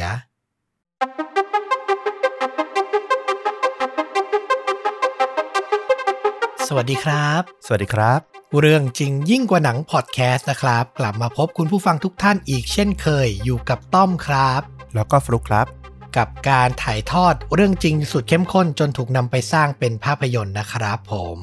วันนี้ก็เป็นคิวของต้อมวันพฤหัสสองทุ่มตรง กับตอนจบที่หลาย ๆ คนน่าจะรอกันอยู่เนาะคิดว่าหลาย ๆ คนคงรอเลย ดูตามคอมเมนต์นี่มีคนแต่บอกว่า รอฟังภาคสองใจจดใจจ่อมากแหม่แอบกดดันเล็ก ๆ เหมือนกันว่าจะสรุป ถึงอกถึงใจคุณผู้ฟังไหม แต่ก็หาข้อมูลมาเยอะมากๆ แล้วแล้วก็พยายามจะปิดปม แล้วก็ถ่ายทอดเรื่องราวทุกอย่างให้ครบบริบูรณ์ให้ได้มากที่สุดแล้วกันนะครับอืมกับเรื่องราวของครอบครัวคิดเซลเนาะจากเมื่อสัปดาห์ก่อนที่เล่าให้ฟังถึงคดีฆาตกรรม Milkshake Murder เนาะอืมที่เกิดขึ้นที่เกาะฮ่องกงนะครับ ฝ่ายภรรยาอย่างแนนซี่คิดเซลเนี่ยเป็นผู้ได้รับ คำตัดสินว่าฆาตกรรมสามีอย่างโรเบิร์ตคิดเซลแล้วเราก็ทิ้งท้ายเอาไว้ว่า ในครอบครัวคิดเซลเนี่ยมันไม่ได้มีแค่เรื่องนี้ แต่มันมีเรื่องราวของพี่ชายของคุณโรเบิร์ตอีกคนหนึ่งที่มีชื่อว่าแอนดรูคิดเซลซึ่งซับซ้อนซ่อนเงื่อนแล้วก็น่าสนใจไม่แพ้กันอืมอยากจะย้อนถอยหลังกลับไปสู่จุดเริ่มต้นของทั้งสองคนเลย ไปที่รัฐเวอร์มอนต์สหรัฐอเมริกานะครับทำความรู้จักกับครอบครัวคิสเซลตั้งแต่เริ่มเลย หัวหน้าครอบครัวเนี่ยมีชื่อว่าคุณบิลคิสเซลเป็นนักธุรกิจที่ไต่เต้าทำธุรกิจจนประสบความสำเร็จ และร่ำรวยมีฐานะนั่นแหละ ตัวเขาเนี่ยมีลูกทั้งหมด 3 คน ก็คือคุณแอนดรูเนี่ยเป็นคนโต โรเบิร์ตเนี่ยเป็นคนที่สองแล้วก็คนเล็กเป็นลูกสาว ชื่อว่าเจนนะครับ โดยตัวของแอนดรูกับโรเบิร์ตเนี่ย อายุห่างกัน 4 ปีอืมบุคลิกลักษณะย้ำอีกทีหนึ่งโรเบิร์ตคิดเซลเนี่ยนะครับ เป็น extrovert ก็คือ เป็นคนที่เวลาเจอผู้คนเนี่ยจะแบบว่าเหมือนมีความสุขแล้วก็เฉิดฉาย ชอบปฏิสัมพันธ์ เป็นคนเข้าสังคม ถูกต้องถูกต้องนะครับผมเรียนดีกีฬาเด่นมาตั้งแต่เด็ก แต่สำหรับตัวแอนดรูเนี่ย เขากลับเป็นขั้วตรงข้ามของน้องชายครับ บุคลิกลักษณะเขาเนี่ยจะมีความเงียบขรึม ช่างคิด แล้วก็อย่างที่บอกว่าปมแรกที่เกิดขึ้นในครอบครัวเนี้ยก็คือ ด้วยความที่โรเบิร์ตอะเรียนดีกีฬาเด่น แล้วก็เฉิดฉายท่ามกลางผู้คนมากกว่า มันก็แอบเหมือนเกิดเป็นข้อเปรียบเทียบอะเนอะคนที่มีพี่น้องน่าจะเคยเจอเนอะอืมเวลาพี่เราหรือน้องเราแบบผลการเรียนดีกว่าอะไรอย่างเงี้ย มันก็อดไม่ได้ที่เราจะรู้สึกว่าพ่อแม่แอบเปรียบเทียบอยู่เล็กๆอะเนาะจนอาจจะเกิดเป็นปมในจิตใจได้ ยิ่งตัวเขาเป็นพี่ชายคนโตด้วยเนาะความรู้สึกที่จะต้องเป็นผู้นำครอบครัวรองจากพ่ออะมันก็จะมีมากกว่า แล้วถ้าน้องชายอย่างโรเบิร์ตดูโดดเด่นกว่า เขาก็น่าจะมีความรู้สึกเปรียบเทียบเยอะกว่าปกติแหละ ใช่ ปมปมเนี้ยเป็นปมยิ่งใหญ่ในใจของแอนดรูว์คิสเซล มันทำให้เขาอะอยากประสบความสำเร็จเพื่อให้พ่ออะ หันมาสนใจบ้างอืมนะครับผม ตัวคุณพ่อเขาถ่ายทอดให้นักข่าวที่ทำสกู๊ปข่าวได้ฟังถึงเรื่องราวในวัยเด็ก ว่าเขาอะเคยให้บัตรเครดิตกับทั้งโรเบิร์ตและแอนดรู โดยบอกว่าให้ไปรูดซื้อของอะไรก็ได้ที่อยากได้ โรเบิร์ตก็หายไปแล้วกลับมา พร้อมรองเท้าผ้าใบราคาถูก ที่ซื้อมาจากร้านเอาเล t ก็คือเด็กผู้ชายอะอืมอยากได้รองเท้า ก็ไม่ได้สนใจหรอกว่าราคาเท่าไหร่ก็ซื้อมา แต่ตัวแอนดรูอะไปรูดซื้อแจ็คเก็ตขนสัตว์ สุดหรูเลยราคาแพงมากเลยอืม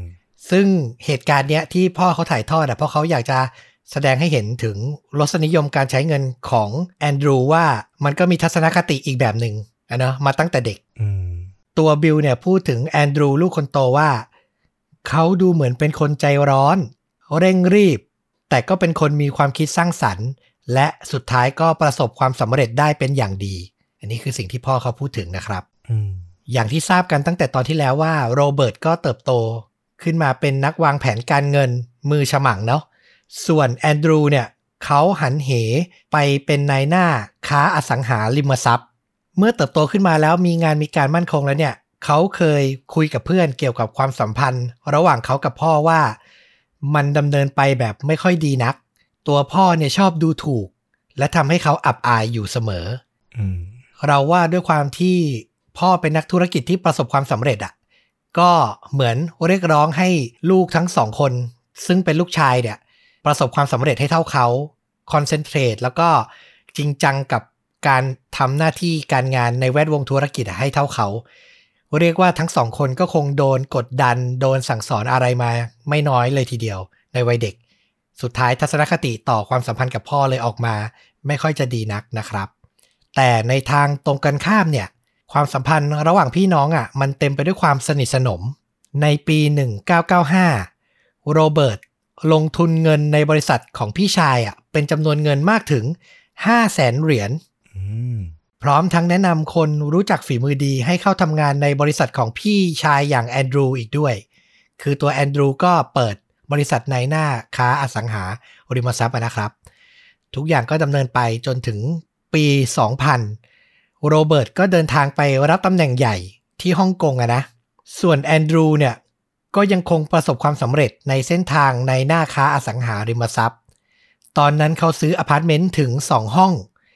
ในย่าน East 74th Street บนเกาะแมนฮัตตันนิวยอร์กอืมคือเป็นที่รู้กันดีนะว่าโอ้โหที่ดินบนเกาะแมนฮัตตันนี่แบบทำเลทองมาก ๆ นะ ใช่ ซื้อสองห้องติดกันไม่พอ เขายังลงทุนรีโนเวทภายใน ให้รวมเป็นห้องเดียว พร้อมตกแต่งอย่างหรูหราอืมโดยเขาอะใช้ห้องเนี้ยในการพักอาศัยและใช้เป็นตัวอย่าง เพื่อเรียกให้นักลงทุน ที่สนใจเข้าร่วมเป็นหุ้นส่วน ในการลงทุนซื้ออพาร์ตเมนต์แห่งเนี้ยได้เห็นด้วย เหมือนเป็นห้องตัวอย่างอะนะอ่าซึ่งต่อมาก็มีนักลงทุนสนใจเข้าร่วมเป็นหุ้นส่วน ลงทุนในอพาร์ตเมนต์เนี้ยหลายคน ต้องบอกว่าในตอนนั้นน่ะ ปี 2000น่ะ เขามีภรรยาแล้วนะครับ ชื่อว่าเฮลี่ตัวเธอเนี่ยมาจากครอบครัวที่มีฐานะ เป็นอดีตแชมป์สกี และปัจจุบันเนี่ยเป็นนักวิเคราะห์หุ้นอืม เรียกว่าความสามารถโดดเด่นทุกด้านเหมือนกัน ทั้งคู่เจอกันตั้งแต่ปี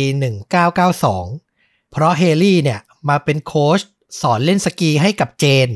น้องสาวคนสุดท้องของตระกูลคิสเซลนั่นเองนะครับ ถึงตอนนี้ปี 2000อะ ทั้งคู่ก็มีลูกสาวด้วยกันแล้วสองคน กิจการการลงทุนในอสังหาริมทรัพย์ รวมถึงอพาร์ตเมนต์แห่งนี้ก็ดำเนินไป จนในที่สุดแอนดรูก็ได้รับความไว้วางใจจากเหล่านักลงทุน ให้รับตำแหน่งเหรัญญิก ดูแลการเงินการลงทุนเกี่ยวกับอพาร์ตเมนต์แห่งเนี้ยแทบจะทั้งหมด ทุกอย่างดำเนินมาตามปกติจนถึงปี 2003 ครับ ในที่สุดความลับของเขาก็ถูกเปิดเผยอืมเมื่อหุ้นส่วนของอพาร์ตเมนต์หลาย ๆ คน เริ่มตรวจสอบบัญชี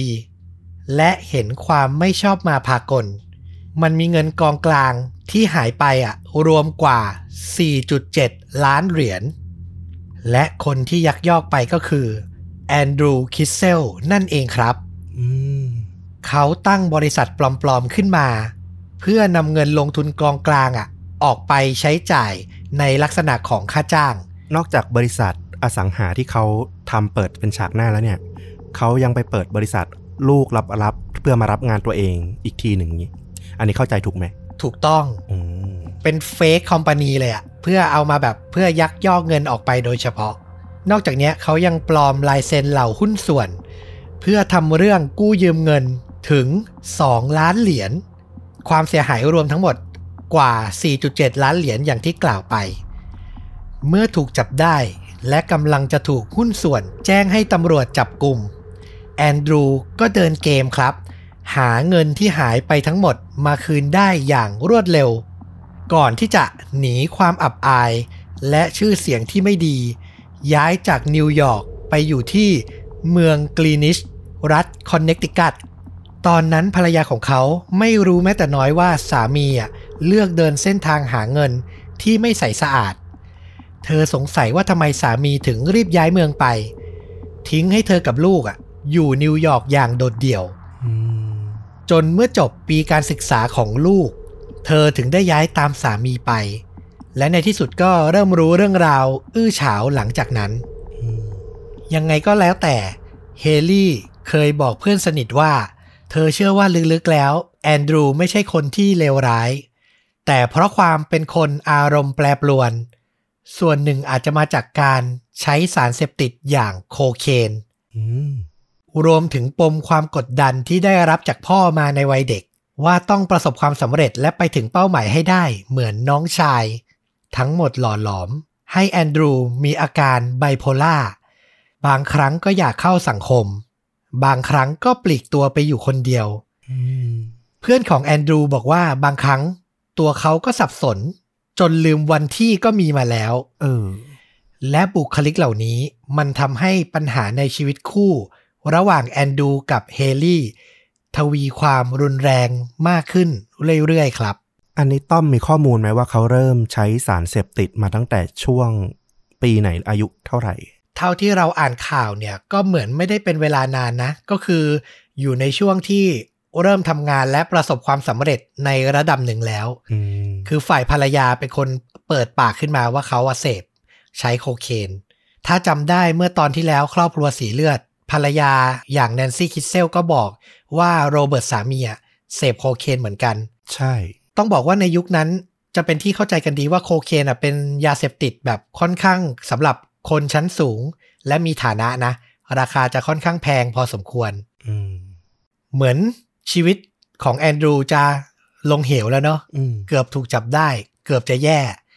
แต่อย่างไรก็ตาม ไม่มีอะไรหยุดความทะเยอทะยานที่จะประสบความสำเร็จของแอนดรูได้ครับ หลังย้ายมาอยู่ที่กรีนิชเขาก็ขายอพาร์ตเมนต์ที่มีอยู่ที่นิวยอร์กจนได้กำไรมหาศาล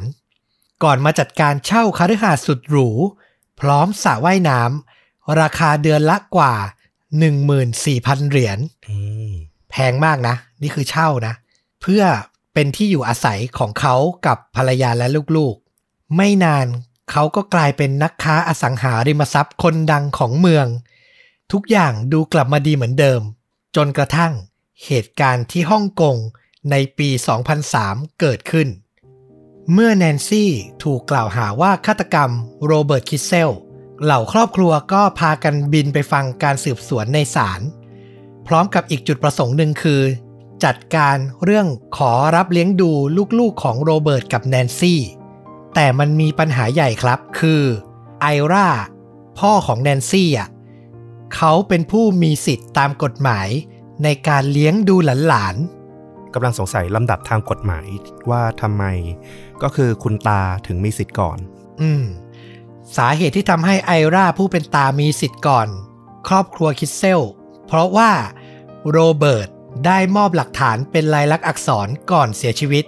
เพื่อยืนยันว่าถ้าเกิดอะไรขึ้นเนี่ย ผู้ที่มีสิทธิ์คนแรกคือไอราผู้เป็นตาอืมที่เขาทำอย่างนั้นน่ะ ก็เพราะว่าก่อนหน้าเนี้ยเขามีปัญหาส่วนตัวกับบิลผู้เป็นพ่อของตัวเองอืมต้องบอกว่าผู้เป็นพ่อนี่ความสัมพันธ์กับลูกชายไม่ค่อยดีเท่าไหร่นะครับ และเขาอะเพิ่งจะคืนดีกับพ่อได้ไม่นานทำให้ความไว้วางใจทั้งหมดอะอยู่ที่ไอรามากกว่า พ่อของแนนซี่เนี่ยเป็นนักธุรกิจด้านเบเกอรี่ เป็นคนอารมณ์ดีและเป็นมิตร ซึ่งนั่นทำให้โรเบิร์ตประทับใจ รวมถึงความต้องการให้เกียรติภรรยา จึงทำให้เขาตกลงให้ไอรามีสิทธิ์ในการเลี้ยงดูหลาน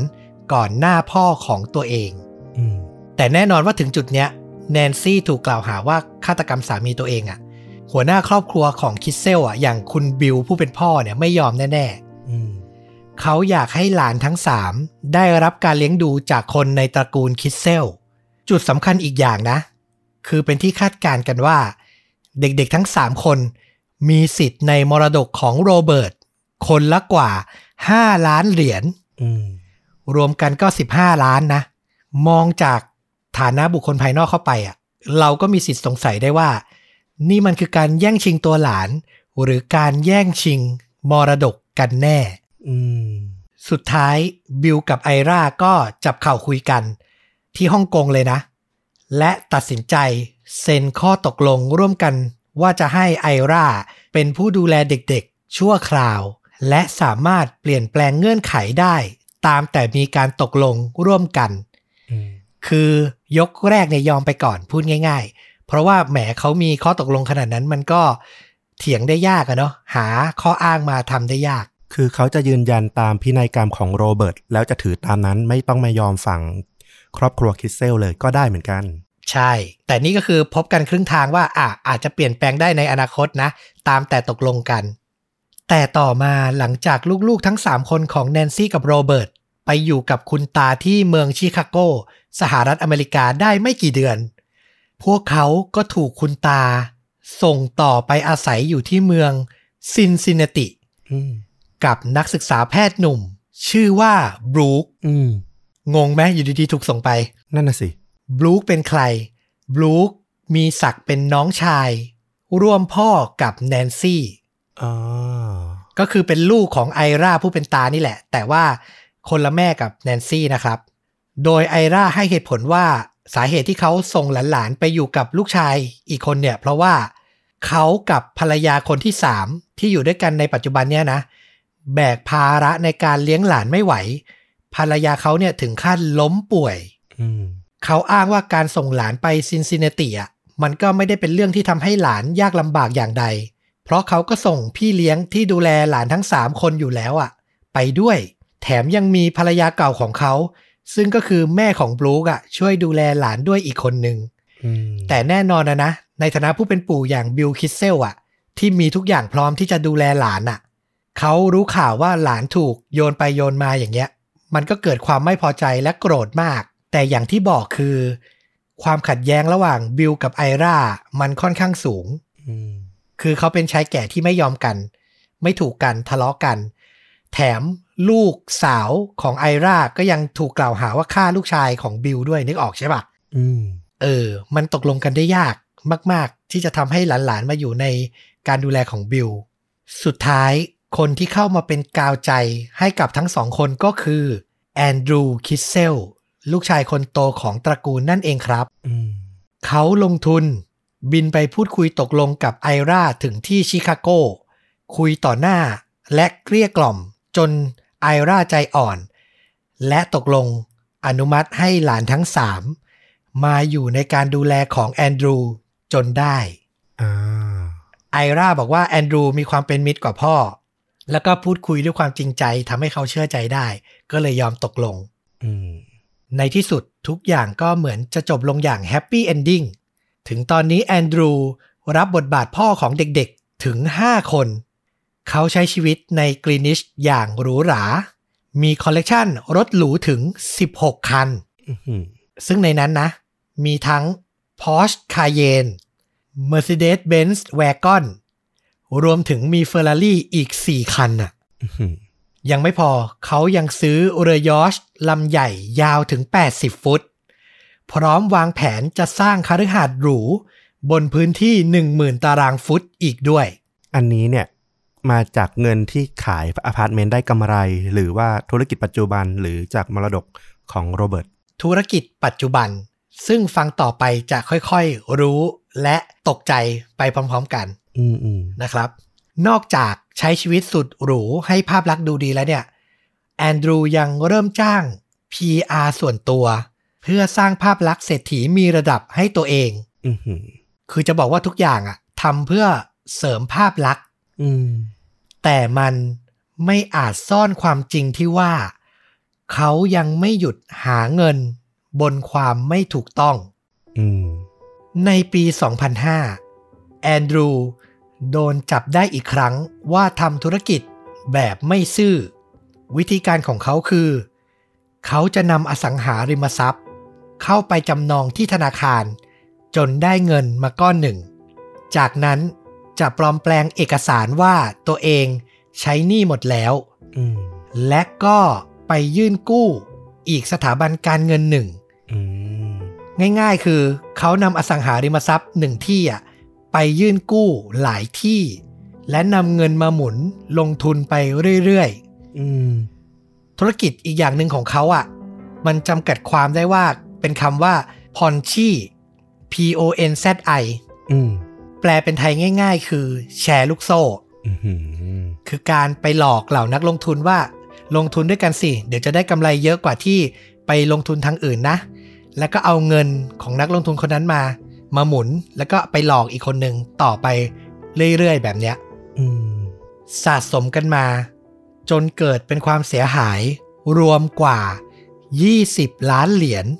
อืมในที่สุด แอนดรูก็ถูกควบคุมตัวจากหน่วยสืบสวนกลางของสหรัฐ เขาถูกกักตัว และจับใส่กำไลข้อเท้าติดตามตัวอีกด้วย หลายๆ คนน่าจะเคยเห็นนะ โทษมันมีหลายอย่าง อันนี้มันยังไม่ถูกตัดสินให้จำคุกก็ เหมือนติดกำไลข้อเท้าแล้วก็ห้ามออกจากเขตที่กำหนดอะอ่าก็เป็นโทษระดับหนึ่ง ซึ่งต้องบอกว่ามันเป็นฟางเส้นสุดท้ายสำหรับเฮลี่ผู้เป็นภรรยา ซึ่งเธออะรับภาระหนักในการดูแลเด็กทั้ง 5 คน แถมต้องคอยรับอารมณ์แปรปรวนของสามีอยู่เสมอ เมื่อมาเจอประเด็นการช่อโกงเข้าไปอีกทำให้เธอเครียดจนถึงกับต้องอีเมลไปปรับทุกข์กับ เจนคิดเซล ซึ่งเป็นเพื่อนสนิทของเธอ แล้วก็เป็นน้องคนสุดท้องในตระกูลนะนะอืมครั้งหนึ่ง เธอพิมพ์ไปบอกเจนว่า ฉันเกลียดเขา ฉันฝันว่าตัวเองอะ ทุบตีเขาจนตาย และรู้สึกสนุกไปกับทุกช่วงเวลาในความฝันนั้นโอ้เนี่ยมันคือความกดดันในชีวิตคู่ การที่ความสุขในฝันมันคือการได้ฆ่าสามีตัวเองอะ เธอต้องทนทุกข์ถึงขั้นไหนอะ อืม สุดท้ายเมื่อมาถึงคืนหนึ่งในปี 2006 ส่วนหนึ่งในความฝันของเฮลี่ก็เป็นจริงอืมมันเป็นค่ำคืนของสุดสัปดาห์ในเดือนเมษายนปี 2006 ไม่กี่วันก่อนที่แอนดรูจะต้องขึ้นศาลเพื่อสารภาพในสิ่งที่เขาทำทั้งเรื่องฟอกเงินและการหลอกลวงต่างๆ และสุดท้ายเขาน่าจะต้องลงเอยด้วยการติดคุก มันเป็นคืนที่เขาอยู่คนเดียวในคาฤหาสน์หรูที่เช่าไว้ แต่มันกำลังจะโดนยึดนะ อืม เพราะเขาไม่มีเงินจ่ายค่าเช่าแล้ว เวลานั้นเฮลี่และลูกสาวทั้งสอง ย้ายออกจากบ้านไปก่อนแล้ว ส่วนหลานๆทั้งสามก็ต้องระเหตุไปอยู่กับเจน น้องสาวของเขาอืมในตอนแรกไม่มีใครรู้ว่าเกิดอะไรขึ้น จนเมื่อเช้าวันจันทร์มาถึง เหล่าพนักงานขนเฟอร์นิเจอร์ ก็เดินทางมาที่คฤหาสน์เพื่อจะขนย้ายสิ่งของ และพวกเขาก็ต้องตื่นตะลึงเมื่อได้พบกับศพของแอนดรู อยู่ที่ชั้นใต้ดินของคฤหาสน์เขาอยู่ในสภาพที่ถูกมัดมือและเท้า เสื้อของเขาถูกดึงขึ้นมาจนคลุมศีรษะ และมีรอยแผลถูกแทงด้านหลังจนเสียชีวิต ถึงตอนนั้น เป็นที่แตกตื่นในเมืองกลินิชมาก การสืบสวนดำเนินไป มันมีทฤษฎี 3 ทฤษฎีที่เป็นไปได้ ไล่ไปทีละทฤษฎีนะครับ แล้วลองคิดกันดูวิเคราะห์กันดูว่าเชื่อทฤษฎีไหนมากที่สุดอืมทฤษฎีแรกคือเฮลี่ผู้เป็นภรรยาของเขา เป็นผู้กระทำความผิด เธออาจจะลงมือด้วยตัวเอง หรือจ้างวานฆ่าก็เป็นไปได้ มันอาจจะมาจากความเก็บกด ที่ต้องทนแบกรับอะไรหลาย ๆ อย่างมาตลอดอืมอันนี้คือทฤษฎีแรกนะ ทฤษฎีที่สองซึ่งเป็นบทสรุปที่แท้จริงของคดีนี้นะครับตำรวจสืบจนสรุปได้ว่าผู้กระทำผิด คือชายหนุ่มที่ชื่อว่าคาร์ลอสทรูจิโลเขาคือใคร เขาเป็นทั้งพนักงานขับรถ และมือขวาคนสนิทของแอนดรูอ๋อ ต้องบอกว่าตำรวจอะตรวจพบบัตรเครดิตของแอนดรูอะในบ้านพักของคาร์ลอสทรูจิโลอืมคือก็สืบสวนหลังจากการเสียชีวิตนะเนาะก็ไปค้นที่พักบ้านเหล่าคนสนิท หรือคนน่าสงสัยจนเจอ จากนั้นตำรวจก็นำคาร์ลอสมาสอบสวนโดยละเอียด ในเบื้องต้นเขาปฏิเสธ จนกระทั่งตำรวจได้รับคำสารภาพของชายอีกคนหนึ่ง ที่มีชื่อว่าเล o โอนาร์ดทรูจิโลอืม เลโอนาร์ดเป็นใคร นามสกุลเดียวกันกับคาร์ลอส เขามีศักดิ์เป็นลูกพี่ลูกน้องของคาร์ลอส ซึ่งสารภาพกับตำรวจว่า ถูกจ้างวานด้วยเงิน 10,000 เหรียญและคอมพิวเตอร์อีกหนึ่งเครื่องอืมให้ร่วมมือกับคาร์ลอส เพื่อทำการฆาตกรรมแอนดรูซะอืมโดยตำรวจเชื่อว่าแรงจูงใจหลักมาจากการที่คาร์ลอส กลัวว่าตัวเองอะ จะถูกแอนดรูเปิดโปงว่ามีความผิด ฐานฟอกเงิน และยักยอกเงินไปด้วย ถ้าใครจำได้ก็อย่างที่เราบอกคือ อีกไม่กี่วันเขาจะต้องไปให้การกับตำรวจถึงสิ่งที่เขาทำอะนะอืมอันนี้ตำรวจก็สันนิษฐานซะว่าคาร์ลอสน่าจะกลัว ติดร่างแหน่ะครับ สุดท้ายเล o โอนาร์ดในฐานะผู้ลงมือ ได้รับโทษจำคุก 20 ปี ส่วนคาร์ลอสในฐานะผู้วางแผน ได้รับโทษไปทั้งหมด 6 ปีอืมแต่อย่างที่บอกไปในชีวิตจริงตำรวจสรุปอย่างนี้นะอืมแต่มันมีอีกทฤษฎีหนึ่งที่เหล่านักติดตามคดีฆาตกรรมสงสัย ใครรู้และมีหลาย ๆ คนเชื่อเลยอืมทฤษฎีที่3เขาเชื่อกันว่า ฆาตกรรมที่เกิดขึ้นแอนดรูคิสเซลเป็นผู้วางแผนเองทั้งหมดหืมเหตุเกิดเพราะตัวเอง กำลังจะล้มละลายไม่เหลืออะไรแล้ว สิ่งเดียวที่เขาเหลือคือ เงินประกันจำนวนมหาศาลที่เขาทำไว้ มันครอบคลุมการเสียชีวิตจากการถูกฆาตกรรม แต่ไม่ครอบคลุมการฆ่าตัวตายหลาย ๆ คนยังเชื่อในทฤษฎีที่ว่าแอนดรูจ้างวานคนสนิทที่สุดอย่างคาร์ลอส และญาติของเขาให้ฆาตกรรมตัวเขาเอง พื่อให้ลูกกับภรรยา มีสิทธิ์ได้รับเงินก้อนสุดท้าย เป็นสิ่งสุดท้ายที่เขาจะให้ได้ นั่นเองครับอื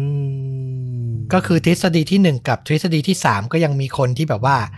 พยายามหาเหตุผลมาให้เชื่ออยู่ หลาย ๆ คนก็แอบเชื่อว่า หรือภรรยาอย่างเฮลี่จะเป็นคนจ้างคาร์ลอสให้ทำการฆาตกรรมในครั้งนี้ก็มีอืมนะครับ แต่คดีทั้งหมดมันถูกปิดไปแล้ว คือชัดเจนแน่ๆแหละว่าคนที่ลงมือเนี่ยก็คือคาร์ลอสกับลูกพี่ลูกน้องของเขาคือเลโอนาร์ดถูกไหมถูกเพียงแค่ว่าเขาจะลงมือด้วยตนเองด้วยความคิดของตนเอง หรือมีคนจ้างวานเขา ซึ่งอาจจะเป็นทั้งเฮลี่หรือแม้แต่ตัวแอนดรูเองก็ตาม ถูกต้อง ถ้าต้อมเองคิดว่ายังไง เอาจริง ๆ นะ เวลามีทฤษฎีอะไรอย่างเงี้ย ส่วนใหญ่เราจะเชื่อมั่นตามที่มันถูกสรุปโดยตำรวจ อืมแต่คดีเนี้ย อดคิดไม่ได้ว่าทฤษฎีที่สามอะ จะเป็นจริงหรือเปล่า อืมคือพออ่านจบอะแอบคิดว่า หรือคาร์ลอสก็ได้รับการตกลงอะไรบางอย่าง ด้วยความที่รักเจ้านายมากยอมทำตามคำขอเจ้านายหรือเปล่า ก็อดคิดไม่ได้เอออดคิดไม่ได้พูดตรงๆเลย อันนี้ความรู้สึกส่วนตัวเลย ไม่ได้ต้องการให้ใครเชื่อตามเลย อืม ถ้าสำหรับเรานะ จุดที่มันต้องมีข้อมูลมากขึ้นน่ะ คือบุคลิกหรือความคิดความอ่านของตัวคาร์ลอสเองนั่นแหละ ที่น่าจะทำให้เราพอเข้าใจสถานการณ์ได้ว่า เขาลงมือด้วยความคิดแบบไหน ถ้าเขาเป็นคนซื่อๆที่เจ้านายสั่งอะไร เขาก็มักจะทำตามอะมันก็อาจจะเป็นไปได้เหมือนกัน ทั้งจากตัวเฮลี่หรือแม้แต่ตัวแอนดรูเองก็ตามนะ เพราะเอาจริงๆ เราฟังมาเราเรารู้สึกว่า การลงมือฆาตกรรมเจ้านายของตัวคาร์ลอส เองเนี่ยมันเต็มไปด้วยจุดบกพร่องเต็มไปหมด ทั้งเรื่องที่ว่า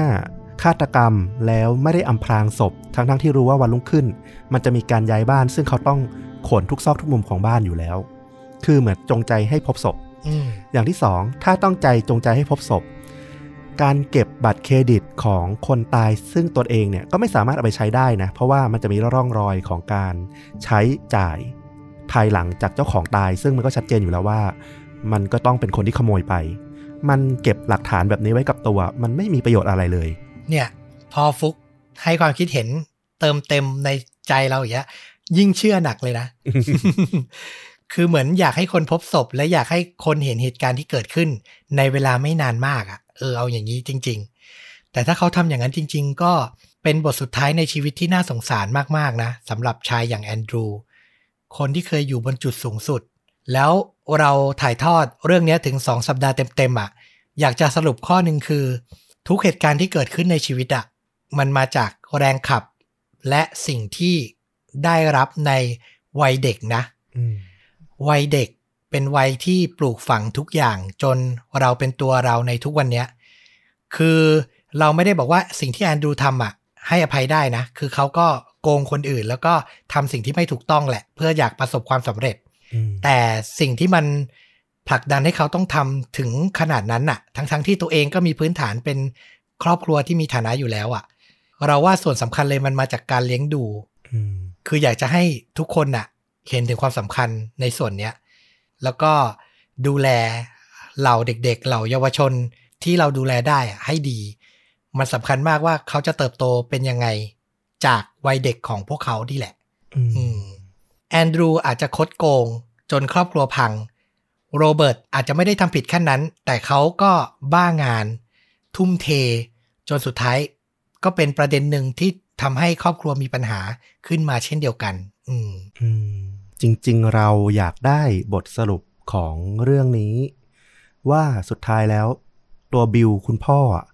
เขาได้มุมมองคิดเห็นอย่างไร หลังจากการสูญเสียลูกชายไปทั้งสองคนนะนะ แต่เราก็ไม่แน่ใจว่ามันมีข้อมูลตรงนี้หรือเปล่า แต่ก็คิดว่าเขาคงจะต้องรู้สึกอะไรบ้างแหละ เราก็เชื่อว่าเขารู้สึกแต่ในส่วนสัมภาษณ์ที่เราไปอ่านมาจากอ่าหนังสือพิมพ์นิวยอร์กไทม์เนี่ย เหมือนเขาก็ให้สัมภาษณ์ในส่วนที่รำลึกความหลังเท่านั้นเองอืมแต่ก็ไม่ได้ให้ความให้สัมภาษณ์ความรู้สึกใด ๆ ซึ่งตอนนั้นบทสัมภาษณ์ที่เราไปอ่านมาเนี่ย มันเป็นของปี 2006 ซึ่งตอนนั้นคุณบิลคิสเซลเนี่ยก็อายุ 78 แล้วอะอืมตอนนี้ 2021 15 ปีต่อมาถ้าเขายังมีชีวิตอยู่ เขาก็ต้องอายุ 93 แล้วอะแต่อันนี้ไม่แน่ใจเราหาข้อมูลไม่เจอว่าเขายังมีชีวิตอยู่ไหมนะครับ คือก็อยากรู้เหมือนฟลุกเหมือนกันว่า ถ้ามันออกมาจากปากของผู้เป็นพ่อเองว่าเขาอาจจะกดดันมากไป มันก็จะเป็นบทสรุปที่สมบูรณ์เนาะอืมแต่อันนี้คือเราก็สรุปตกตะกอนจากสิ่งที่เราได้เองจากการศึกษามา อืม ก็ถือว่าแลกเปลี่ยนกัน ไม่มีผิดไม่มีถูก ไม่ได้บอกว่าสิ่งที่ตัวเองพูดถูกต้องก็คือถกเถียงกันได้แหละเราว่านะครับ ก็รออ่านความรู้สึกของผู้ฟังทุกท่านที่จะพิมพ์มาในคอมเมนต์เช่นกันนะครับสำหรับภาพยนตร์ก็อย่างที่แนะนำไปสัปดาห์ที่แล้วก็คือเรื่อง Two of Mr. Kissel อืมที่สร้างขึ้นมาฉายทางทีวีอ่าตั้งแต่ปี 2008 นะครับ ครบถ้วนจบกระบวนความกับบทสรุปของครอบครัวสีเลือด ในสัปดาห์นี้ ขอบคุณที่ติดตามรับฟังกันมาโดยตลอด หลาย ๆ ท่านเริ่มพิมพ์คดีต่างๆ ชื่อของคนที่ถูกฆาตกรรม หรือชื่อของฆาตกรที่แบบ อยากให้เราเล่าอะ เยอะพอสมควรนะอืมต้องบอกว่าเราไม่ได้มองข้ามนะ พยายาม search ข้อมูลตามที่แนะนำมาตลอด ถ้าเรื่องไหนพอเหมาะพอเจาะก็คงได้นำมาถ่ายทอดให้ฟังกันนะครับสำหรับวันนี้ก็อย่าลืมกด Subscribe กดติดตามกดไลค์กดแชร์กดกระดิ่งด้วยสำหรับคนที่ฟังใน YouTube นะครับ ช่องทางอื่นก็ได้เหมือนเดิมทั้ง Facebook Blockdit และ Spotify search หาชวนดูดะได้เลยนะครับ และกลับมาพบกันใหม่กับต้อมกับฟุก วันนี้ลาไปก่อนสวัสดีครับ สวัสดีครับ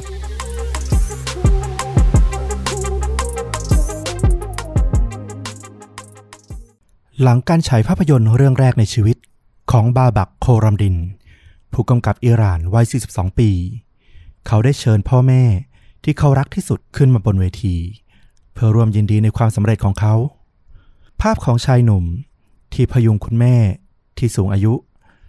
และเอาแขนโอบไหล่คุณพ่ออย่างมีความสุข ใครที่อยู่ในค่ำคืนนั้น คงนึกภาพไม่ออก ว่าอีกเพียงห้าปีถัดมา บาบัก จะกลายเป็นเพียงชิ้นส่วนอวัยวะ ที่กระจัดกระจายไปตามถังขยะสามแห่ง ทั่วกรุงเตหะราน และคนที่ฆ่าก็ไม่ใช่ใครอื่น พ่อและแม่ของเขานั่นเอง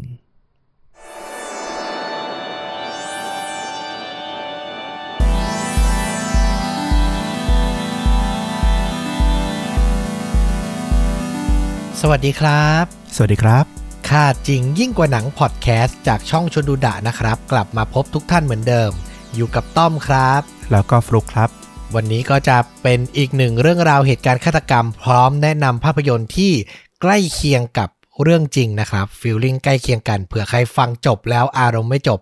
ก็ไปรับชมภาพยนตร์ที่แนะนำต่อได้นะครับ วันนี้เป็นเรื่องราวจากทางฟลุกเนาะสไตล์ประมาณไหนอ่าเป็นเรื่องราวการฆาตกรรมที่ว่าด้วยเรื่องความสัมพันธ์ ซึ่งเรา เห็นว่ามันมีมุมมองที่น่าสนใจในเรื่องนี้ที่มันค่อนข้างแตกต่างจากขนบความเชื่อของเราค่อนข้างเยอะ แล้วก็เรื่องราวครั้งนี้เนี่ยเกิดขึ้นที่ตะวันออกกลาง ก็เป็นดินแดนที่เราไม่ค่อยได้เล่าถึงเท่าไหร่อือหือพูดถึงตะวันออกกลางนี่ ถ้าส่วนตัวผมนะ แว็บแรกขึ้นมาเลยคือ ระบบระเบียบความเชื่อที่ค่อนข้างเคร่งครัดนะ ใช่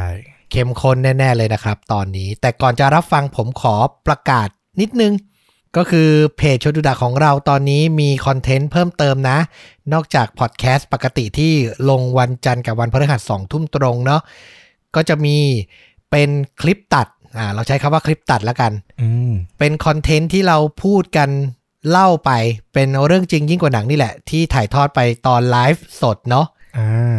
ก็อาจจะมีหลาย ๆ ท่านที่ไม่ทันฟัง แล้วก็แบบ คลิปไลฟ์สดเนี่ยจริง ๆ ความยาวมันค่อนข้างยาวมากเลย 2 ชั่วโมงกว่าอะไรอย่างเงี้ย ก็อาจจะไม่สามารถแบบติดตามดูทุกเรื่องได้ ผมก็เลยทำหน้าที่ตัดเป็นคลิปสั้นๆ แล้วก็เอามาทยอยลงอีกทีหนึ่งเผื่อใครที่พลาดไปเนาะหรือใครอยากจะฟังซ้ำก็จะได้ติดตามรับฟังกันได้ง่าย ๆ นะครับ อืม ดีเลย ก็รอฟังรอติดตามกันได้นะครับ ผมจะทยอยลงตั้งแต่สัปดาห์นี้เป็นต้นไปนะ จริง ๆ คือ ตอนนี้ที่ฟังอยู่วันจันทร์ใช่ไหมเมื่อวานก็มีลงไปแล้วคลิปหนึ่งอ่าก็คือสดๆ ร้อนๆ จากที่ไลฟ์มาเมื่อวันเสาร์เลยนะครับ ก็ฝากติดตามกันด้วยนะ ทั้งทาง YouTube และทาง Facebook ชวนดูดะเลยนะครับ เอาละถึงเวลาฟลุกแล้วครับ เชิญเลย ครับผม วันนี้ก็จะขอพาต้อมแล้วก็คุณผู้ฟังทุกท่านนะครับ ไปเยือนประเทศประเทศหนึ่งในตะวันออกกลาง ซึ่งเราน่าจะคุ้นเคยกันดีเลย นั่นก็คือประเทศอิหร่านอืมอิหร่านนี่ก็ เกริ่นสั้นๆว่าก็เป็นรัฐศาสนาเนอะคือเขาใช้กฎหมายอิสลามในการปกครองประเทศไปด้วย เพราะว่าประเทศก็ค่อนข้างเป็นมุสลิมที่มีความเคร่ง มีความเชื่อที่ค่อนข้างชัดเจน แล้วก็เหมือนอย่างที่ต้อมบอกตอนต้นของพอดแคสต์เลยว่าเออ ก็ในดินแดนตะวันออกกลางก็ค่อนข้างจะมีบทลงโทษต่อการกระทำความผิด ที่มันขัดกับหลักเนี่ยค่อนข้างจะรุนแรง อืม เรื่องราวที่จะเล่าในวันนี้เนี่ยเป็นเรื่องราวของบุคลากรที่ใกล้ชิดกับเรานิดหนึ่ง ผู้ชายคนที่เป็นต้นเรื่องเนี่ยเขามีชื่อว่าบาบักโครัมดิน เขาเป็นผู้กำกับหนังที่แบบมีชื่อพอสมควรนะ ไม่ถึงกับเป็นชื่อเสียงระดับนานาชาติ แต่เขาก็มีชื่อพอสมควรในแวดวงคนทำหนังของอิหร่านอืมต้องบอกว่าคนทำหนังของอิหร่านอะที่โด่งดังระดับโลก ระดับนานาชาติอะมีหลายคน เพราะว่าสไตล์หนังอิหร่านเนี่ยค่อนข้างเป็นสไตล์ที่มีความเฉพาะตัว มักเล่าเรื่องราวของดราม่าได้อย่างลึกซึ้ง แล้วก็มักจะมีสไตล์ของความเป็นหนังสารคดีเข้ามาเกี่ยวข้อง ถ้าใครดูหนังอิหร่านก็จะมักได้เจอสไตล์เนี้ย ซึ่งบาบักเนี่ยก็เป็นคนหนึ่งที่ทำหนังสไตล์กึ่งสารคดีหรือหนังสารคดีเหมือนกันอืมเขามีผลงานแจ้งเกิดเป็นหนังสั้นตอนที่ยังเรียนอยู่นะ แล้วก็หลังจากที่จบ ปริญญาโทที่เตหะรานเนี่ยในปี 2009 เขาก็เดินทางไปที่ลอนดอนประเทศอังกฤษเพื่อไปทำหนังไปหาโอกาสทางอาชีพแล้วก็การเรียนต่อ แต่สุดท้ายเนี่ยเมื่อสถานการณ์เปลี่ยนแปลงไป เขาก็ได้กลับได้รับเชิญกลับมาเป็นอาจารย์สอน ด้านภาพยนตร์ที่อิหร่านบ้านเกิดในที่สุดต้องเล่าว่าตัวบาบักเนี่ยเขาเป็นคนที่มีความคิด แล้วก็มีความรู้สึก เกี่ยวกับบ้านเกิดเนี่ยค่อนข้างลึกซึ้ง หนังที่เขาถ่ายทอดมาเนี่ยทั้งหนังสารคดีเรื่องยาวเรื่องแรกของเขาที่ชื่อว่า An Elegy for Yasha เนี่ยในปี 2013 ก็เป็นเรื่องราวของหนุ่มที่ชื่อยาชา เป็นหนุ่มตะวันออกกลาง ที่เดินทางไปเรียนต่อที่ลอนดอน ต้องไปสู้ชีวิต เผชิญกับเรื่องราวต่างๆ ในลอนดอน แล้วก็เกิดความคิดถึงบ้านขึ้นมา ซึ่งก็ถ่ายทอดมาจากความรู้สึกของตัวบาบักนี่แหละ เพราะเขาเป็นคนที่มักจะคิดถึงพ่อคิดถึงแม่อยู่เสมอ ก็คือเอาเรื่องราวตัวเองอะมาเปลี่ยนเป็นบทภาพยนตร์เลยว่างั้นเถอะ ถูกต้อง เขามักจะเป็นคนที่แสดงความโหยหาหรือคิดถึงบ้านเกิดอยู่เสมอ ก็คือคิดถึงอิหร่าน แล้วก็พูดถึงพ่อถึงแม่ของเขาอยู่เสมอ ตอนที่เขาจะได้กลับมา ทำงานที่อิหร่านเนี่ยเขาก็ดูมีความสุขขึ้นมากเหมือนกัน แล้วเรื่องราวเนี่ยมันก็เริ่มขึ้นเมื่อไม่นานนี้เอง ในเช้าวันอาทิตย์ที่ 16 พฤษภาคม ปี 2021 ปีนี้เมื่อประมาณ 2 เดือนนิดๆ โอ้โห สดสดร้อนร้อนๆเลย ใช่ ก็มีเจ้าหน้าที่สุขาภิบาลที่เขาทำหน้าที่เก็บขยะ พวกเทศกิจพวกอะไรอย่างเงี้ยที่เขาเก็บขยะ เขาก็มาเก็บขยะที่อพาร์ตเมนต์ขนาดใหญ่แห่งหนึ่งที่มีชื่อว่าชารัก เอกบาทัน ซึ่งตั้งอยู่ในย่านเอกบาทัน ทางตะวันตกของกรุงเตหะราน เมืองหลวงของอิหร่าน เจ้าหน้าที่เก็บขยะเนี่ยเขาก็ได้ไปพบกระเป๋าเดินทางที่อยู่ในถังขยะ คราวนี้เขาก็เปิดเพื่อจะเช็คว่าข้างในมีขยะประเภทไหนเพื่อแยกขยะเนี่ยแหละ แล้วเขาก็ได้พบกับบางสิ่งที่ต้องรีบแจ้งเจ้าหน้าที่ตำรวจทันที เพราะในนั้นเนี่ยมันเป็นศพของชายคนหนึ่งที่ถูกหั่นออกเป็นหลายชิ้น ทีมตำรวจที่มาถึงที่เกิดเหตุเนี่ย ได้แยกชิ้นส่วนและพบว่ามีหัว มือ แขนและก็ข้อเท้า ของชายปริศนาอื้อหือหลังจากนั้นหลังจากนิติเวชเข้ามาทำการชันสูตรศพเนี่ยหกชั่วโมงต่อมาถึงสามารถระบุตัวตนของเหยื่อ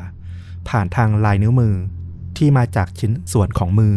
ของศพนั้นได้ ว่าศพนี้คือบาบักกรมดิน ผู้กำกับคนดังที่เราพูดถึง เมื่อสักครู่นี้เองอืมตำรวจเนี่ยก็เดินทางไปยังบ้านของบาบักซึ่งตั้งอยู่ในอพาร์ตเมนต์ชารักเนี่ยแหละ เพื่อเตรียมแจ้งข่าวร้ายกับครอบครัวของบาบัก ซึ่งสิ่งที่ตำรวจเนี่ยไม่คาดคิดเลยก็คือ ชายและหญิงชราคู่หนึ่งที่น่าจะโศกเศร้ากับข่าวร้ายเนี่ย กลับเปิดประตูต้อนรับตำรวจ พร้อมรอมอบตัวอยู่ก่อนแล้ว เพราะพวกเขาสารภาพว่า พวกเขานี่เองแหละ ที่เป็นคนฆ่าลูกชายด้วยมือของตนเอง เฮ้ย หั่นศพด้วยนะอืมพ่อและแม่ของบาบักเนี่ย มีชื่อว่าอักบาวัย 81 ปี แล้วก็แม่เนี่ยมีชื่อว่ามูซาวีวัย 74 ปี ทั้งคู่เนี่ยเคยปรากฏในหน้าสื่อเนี่ยครั้งหนึ่งละ ตอนที่บาบักได้จัดฉายหนังเรื่องยาวเรื่องแรกที่เราพูดถึงไปในตอนต้น ซึ่งหลังจากฉายหนังจบเนี่ย บาบักก็ได้เชิญพ่อกับแม่ของเขาเนี่ยซึ่งเป็นแรงบันดาลใจในการเล่าเรื่องราวต่างๆ ในหนังเนี่ยขึ้นมาบนเวที บาบักก็พยุงแม่ของเขาขึ้นมาบนเวที เพราะว่าสูงอายุแล้วก็เดินไม่ค่อยถนัด แล้วบนเวทีเนี่ยเขาก็อบไหล่พ่ออย่างอบอุ่นเลย คือเขาจากบ้านมานานแล้วค่ำคืนเนี่ยเป็นค่ำคืนที่เขาได้ทำความสำเร็จทำความฝันบรรลุความฝัน แล้วก็ได้อยู่พร้อมหน้าพร้อมตากับพ่อแม่ที่เขาแสนคิดถึงมานาน ในคืนนั้นเนี่ยอักบาเนี่ย ได้ขึ้นกล่าวบนเวที เขาบอกว่าเขาเป็นพันเอกกรมทหารราบ เขารับใช้ชาติเนี่ยมานานกว่า 30 ปี แล้วก็ประจำการในสมรภูมิมานานถึง 69 เดือน เคยผ่านการถูกอาวุธเคมีมาสองครั้ง กระดูกหักมามากกว่าสี่ครั้ง เขากล่าวกับผู้ที่มาร่วมงานฉายหนังของลูกชายที่เขาภาคภูมิใจว่า สวัสดีผู้เสียสละที่ปกป้องประเทศ ตลอด 30 ปีที่ผ่านมานี้ ผมทำงานโดยไม่เจอหน้าครอบครัว นานถึง 17 ปี และภาระทั้งหมดของครอบครัวก็ตกอยู่กับผู้หญิงที่ผมรัก ซึ่งเป็นดั่งบ้านหลังที่สองของผมคนนี้ คือนอกจากความรักที่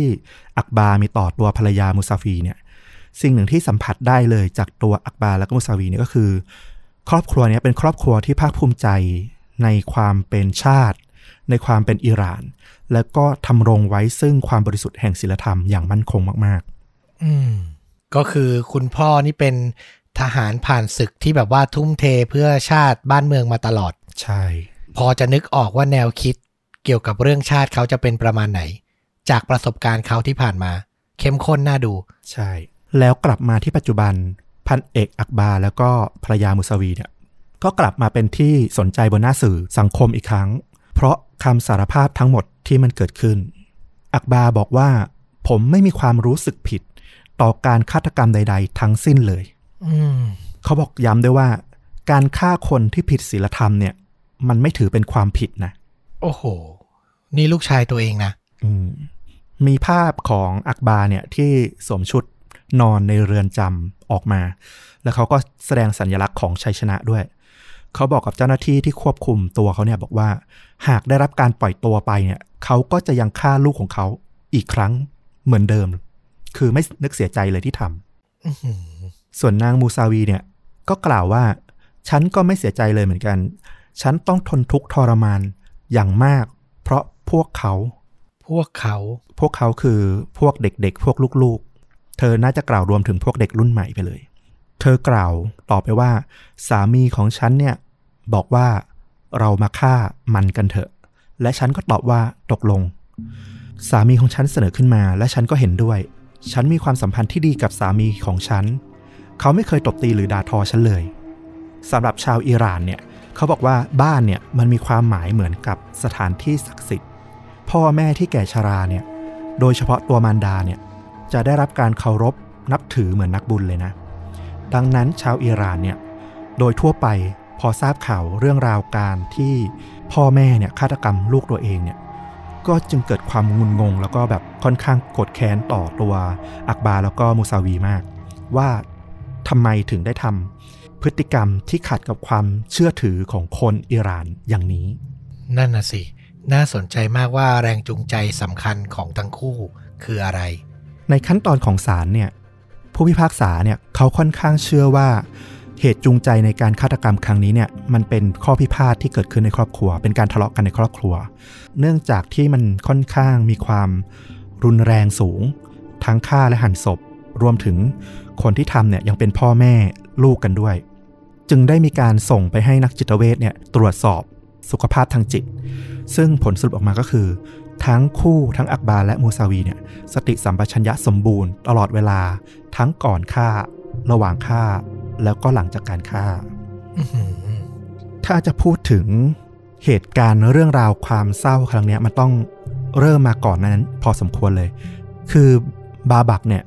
เขาไปอยู่ที่ลอนดอนเป็นระยะเวลาพอสมควรใช่ไหม ความที่เป็นคนตะวันออกกลาง แล้วก็ไปอยู่ท่ามกลางสังคมอังกฤษ ในช่วงเวลาที่มันมีกระแส Brexit ค่อนข้างรุนแรง กระแส Brexit เนี่ยมันก็จะมีผลโดยตรงกับพวกคนต่างด้าว ผู้อพยพที่เขาถือว่ามาแย่งงานคนอังกฤษทำเนี่ยสภาพของบาบักเองในฐานะคนอิหร่านที่เข้าไปเรียนไปทำงานอยู่ในอังกฤษเนี่ยก็ไม่ต่างกัน เขาก็เลยถูกกีดกันแล้วก็หางานยากลำบากมากขึ้น โอกาสในการทำหนังเนี่ยเรียกได้ว่าปิดไปเลย ขยายความนิดนึง Brexit เนี่ยก็คือ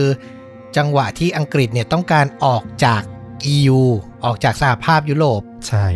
อ่าแล้วก็จะทำให้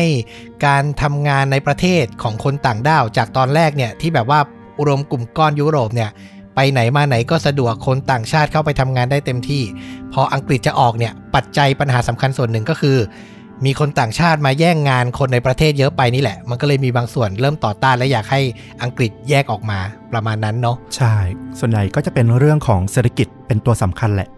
พอบาบักเขาเริ่มหางานลำบาก ในลอนดอนเนี่ยเขาจึงเริ่มมีความคิดที่อยากจะกลับบ้านแรงกล้าขึ้น แล้วพอกลับมาอยู่ที่อิหร่านเนี่ยถึงแม้เขาจะมีงานมั่นคงนะ เป็นถึงอาจารย์ในมหาลัย ก็ถือว่าเป็นอาชีพที่มีเกียรติ แต่ว่าจากสังคมตะวันตกที่มีแนวคิดเสรีจัดๆเนี่ยกลับมาอยู่ในสังคมอนุรักษ์นิยม แบบเคร่งศาสนารุนแรงเนี่ยมันก็ทำให้บาบักเนี่ยประเมินบางอย่างพลาดไป เขาอาจจะเชื่อว่าสังคมอิหร่านในปัจจุบันเนี่ยน่าจะเปิดรับเรื่องราวต่างๆ ในโลกเสรีมากขึ้นแล้ว คือคุณไม่เชื่อไม่ทำตาม แต่คุณก็น่าจะเปิดใจยอมรับความแตกต่างมากขึ้นแล้วอะไรประมาณนี้ แล้วเขาก็คงเชื่อว่าการพูดคุยกันในฐานะของสมาชิกครอบครัวเนี่ยมันน่าจะปรับให้เข้าหากันได้ง่ายขึ้นอืมตัวอักบาผู้พ่อเนี่ยให้การในศาลด้วยท่าที่สงบถึงแรงจูงใจนะว่า ตั้งแต่การระบาดของโคโรนาไวรัส แล้วก็ทำให้มหาวิทยาลัยเนี่ยต้องใช้การเรียนการสอนแบบออนไลน์ ตัวบาบักเนี่ยได้มีการพานักเรียนสาวกลับบ้านมาอย่างน้อย อาทิตย์ละ 3 วัน โดยเขาเนี่ยมักอ้างว่าเป็นการสอนเสริมส่วนตัวอืมแต่สิ่งที่ตัวอักบาเนี่ยคาใจก็คือทำไมถึงมีแต่นักเรียนสาวๆเท่านั้นที่มาที่บ้านอืมแล้ว นักเรียนพวกเนี้ยเป็นนักเรียนจริง ๆ หรือเปล่า เขาก็ไม่รู้ บาบักเนี่ยมักจะขอให้แม่ทำอาหารให้เขา ในขณะที่เขาเนี่ยเข้าไปอยู่ในห้องกับพวกแขกที่เป็นนักเรียนเด็กนักเรียนสาวของเขา ซึ่งตัวอักบาคนพ่อเนี่ยแล้วก็มูซาวีคุณแม่เนี่ยมักจะคิดว่า พวกเขาเนี่ยน่าจะกำลังหลับนอนกันอยู่ในห้องนั้น อันนี้เป็นความเชื่อของตัวพ่อกับแม่นะเขาไม่ได้มีหลักฐานอะไรในการรองรับอืมอักบาบอกว่าเขาเนี่ย ทนไม่ไหวกับสิ่งที่มันเกิดขึ้น ก็มีการพูดคุยกับลูกชายตรงๆนะเขาบอกว่า ผมขอให้ลูกชายเนี่ยออกไปหาที่อยู่ของตัวเอง แต่ว่าบาบักเนี่ยปฏิเสธ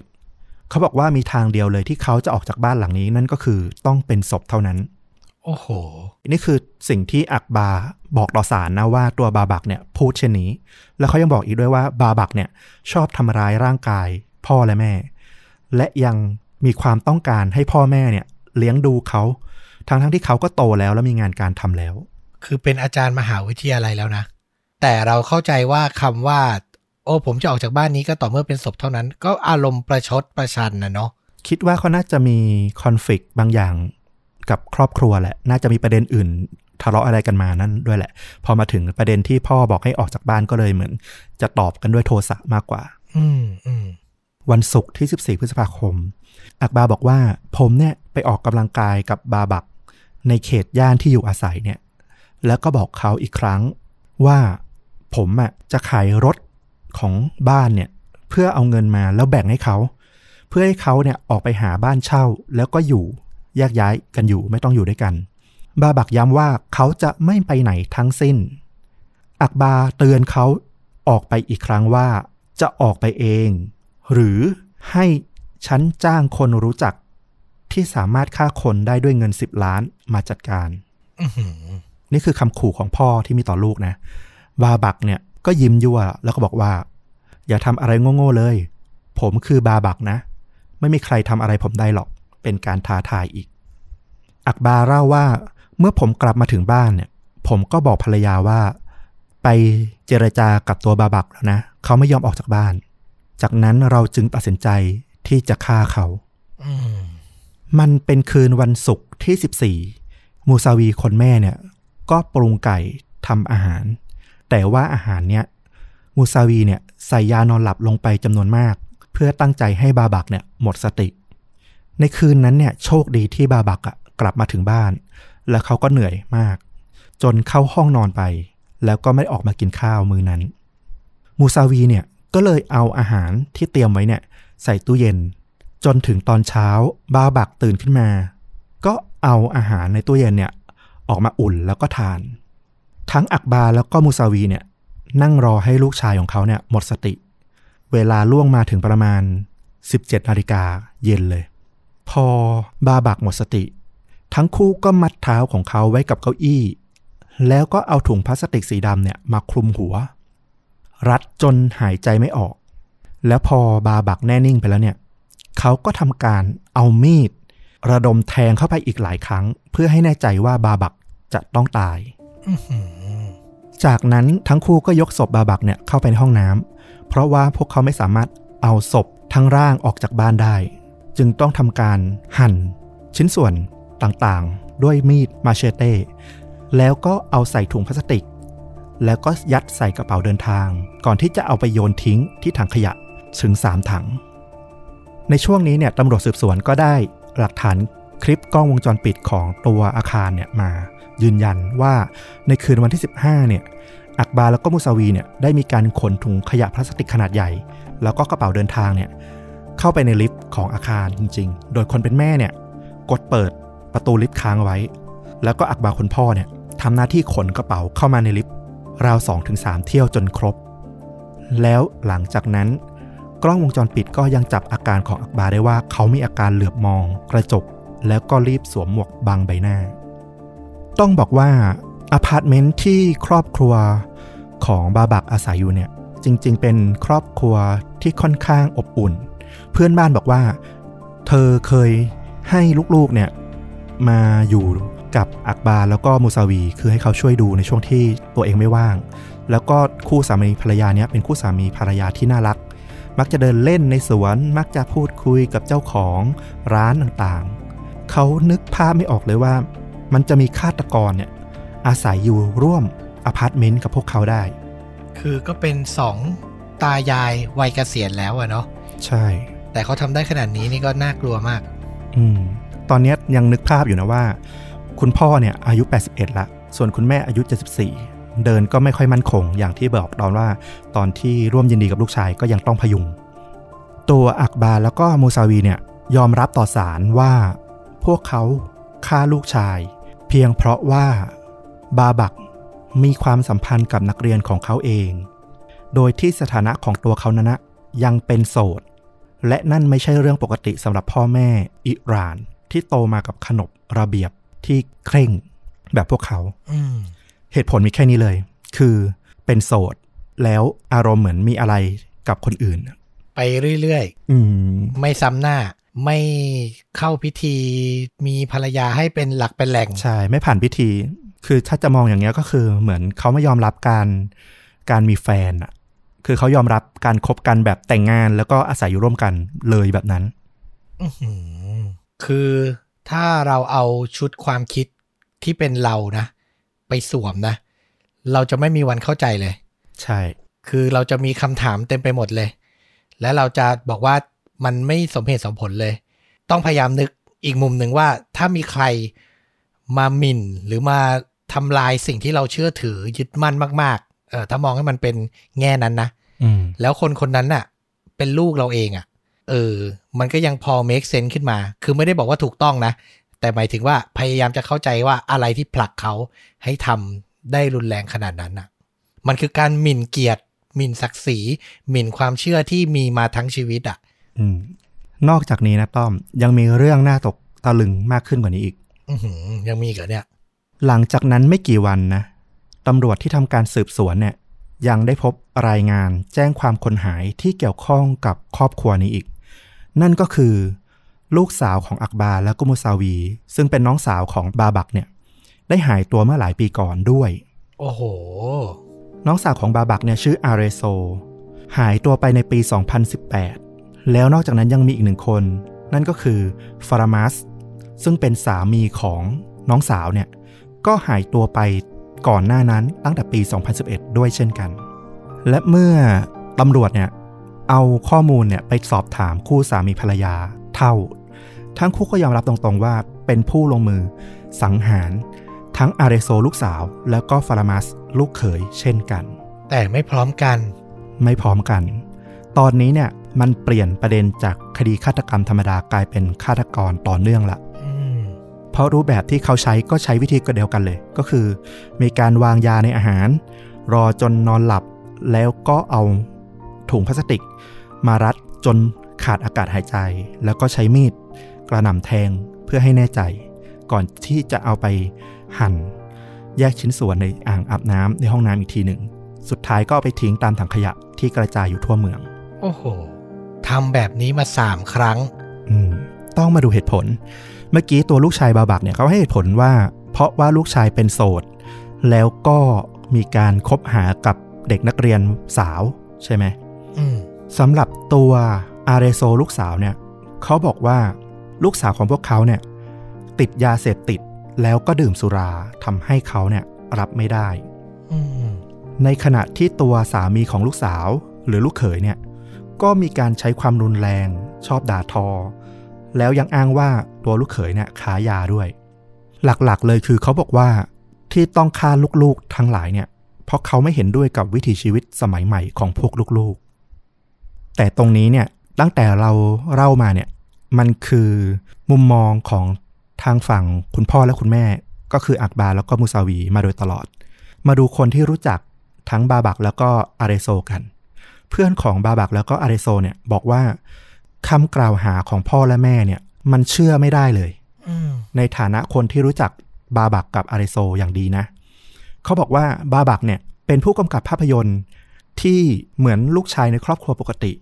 เขาเป็นคนที่น่านับถือ มีมารยาทอ่อนโยน แล้วก็เป็นคนที่มักจะเงียบๆสงบ ไม่ค่อยมีปากมีเสียงกับใคร ดังนั้นเรื่องที่บอกว่า ทุบตี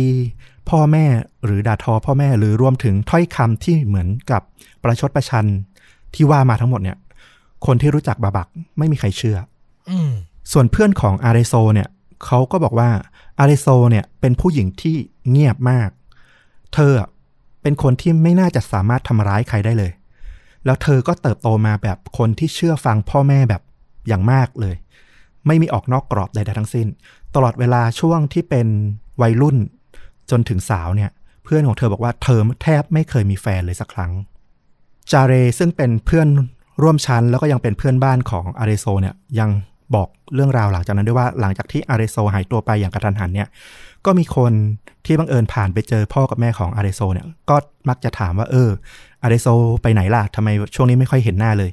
ซึ่งคุณแม่มูซาวีเนี่ยก็มักจะบอกกับพวกเพื่อนๆของลูกสาวว่า อ๋ออาริโซเนี่ยได้อพยพไปอยู่ที่ตุรกีกับสามีแล้ว แต่ช่วงปลายเดือนมิถุนายน มันก็มีอีกข้อมูลหนึ่งที่มาแทรกแล้วทำให้เรารู้สึกว่าเออ เรื่องราวมันอาจจะมีอะไรที่แปลงๆและซับซ้อนอยู่เหมือนกัน คือมันมีเทปบันทึกเสียงคำให้การเพิ่มเติมของคุณแม่คือมูซาวีเนี่ยออกมาโต้แย้งเรื่องราวของคุณพ่ออักบาที่พูดในตอนแรก เกี่ยวกับเรื่องความสัมพันธ์ของเธอกับสามี โดยเธอบอกว่าสามีของเธอเนี่ยมักจะดูถูกแล้วก็ด่าทอเธออยู่เสมอ อ่า แต่เธอเคยพูดออกทางทีวีด้วยนะว่าความสัมพันธ์ระหว่างเธอกับสามีนี่ดีมาก แต่ตอนเนี้ยมีเทปเสียงออกมาบอกว่าเออที่พูดไปตอนนั้นอะไม่จริงนะ แล้วข้อหาที่สำคัญอีกอันที่มันปรากฏในเทปเสียงนี้ก็คือ เธอระบุว่า อักบาเคยข่มขืนอาเรโซลูกสาวด้วย อ้าว ซึ่งประเด็นเนี้ยมันก็ต้องไปขยายผลกันต่อนะ ซึ่งมันยังไม่ชัดเจนว่า ข้อกล่าวหาเนี่ยจากมูซาวีเนี่ยยังสามารถหาหลักฐานยืนยันอะไรได้แค่ไหน แต่สิ่งที่มันเกิดขึ้นอะมันทำให้เราเห็นภาพของสังคมปิตาธิปไตยในอิหร่านอะที่มันรุนแรงมากๆ ต้องเล่าเพิ่มเป็นเกร็ดว่าในอิหร่านอะมันมีเรื่องเรื่องหนึ่งที่เป็นหัวข้อข่าวในอิหร่านเนี่ยในช่วงหนึ่งปีก่อนหนั้นเนี่ยค่อนข้างบ่อยครั้งเลย นั่นคือเรื่องของการสังหารเพื่อรักษาเกียรติอืมมันมีคดีหนึ่งชายหนุ่มที่ชื่อฟาเซรีมอนฟเรสเขาเนี่ยเป็นคนที่มีรสนิยมรักร่วมเพศ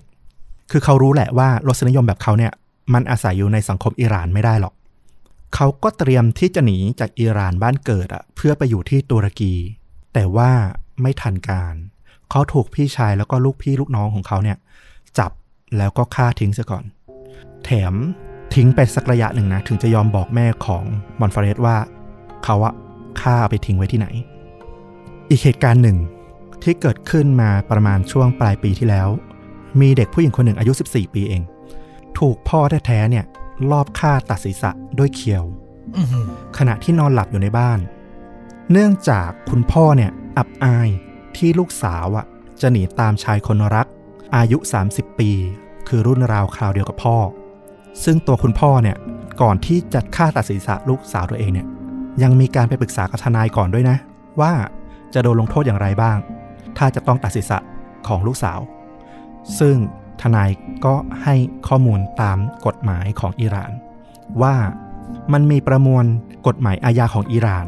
ตามกฎหมายชาริอะห์ของอิสลามเนี่ยระบุว่า ชายผู้มีฐานะผู้ปกครองของบุตรหลาน ไม่ว่าจะเป็นบิดาหรือปู่ของพวกเขาเนี่ยย่อมได้รับการยกเว้นโทษประหาร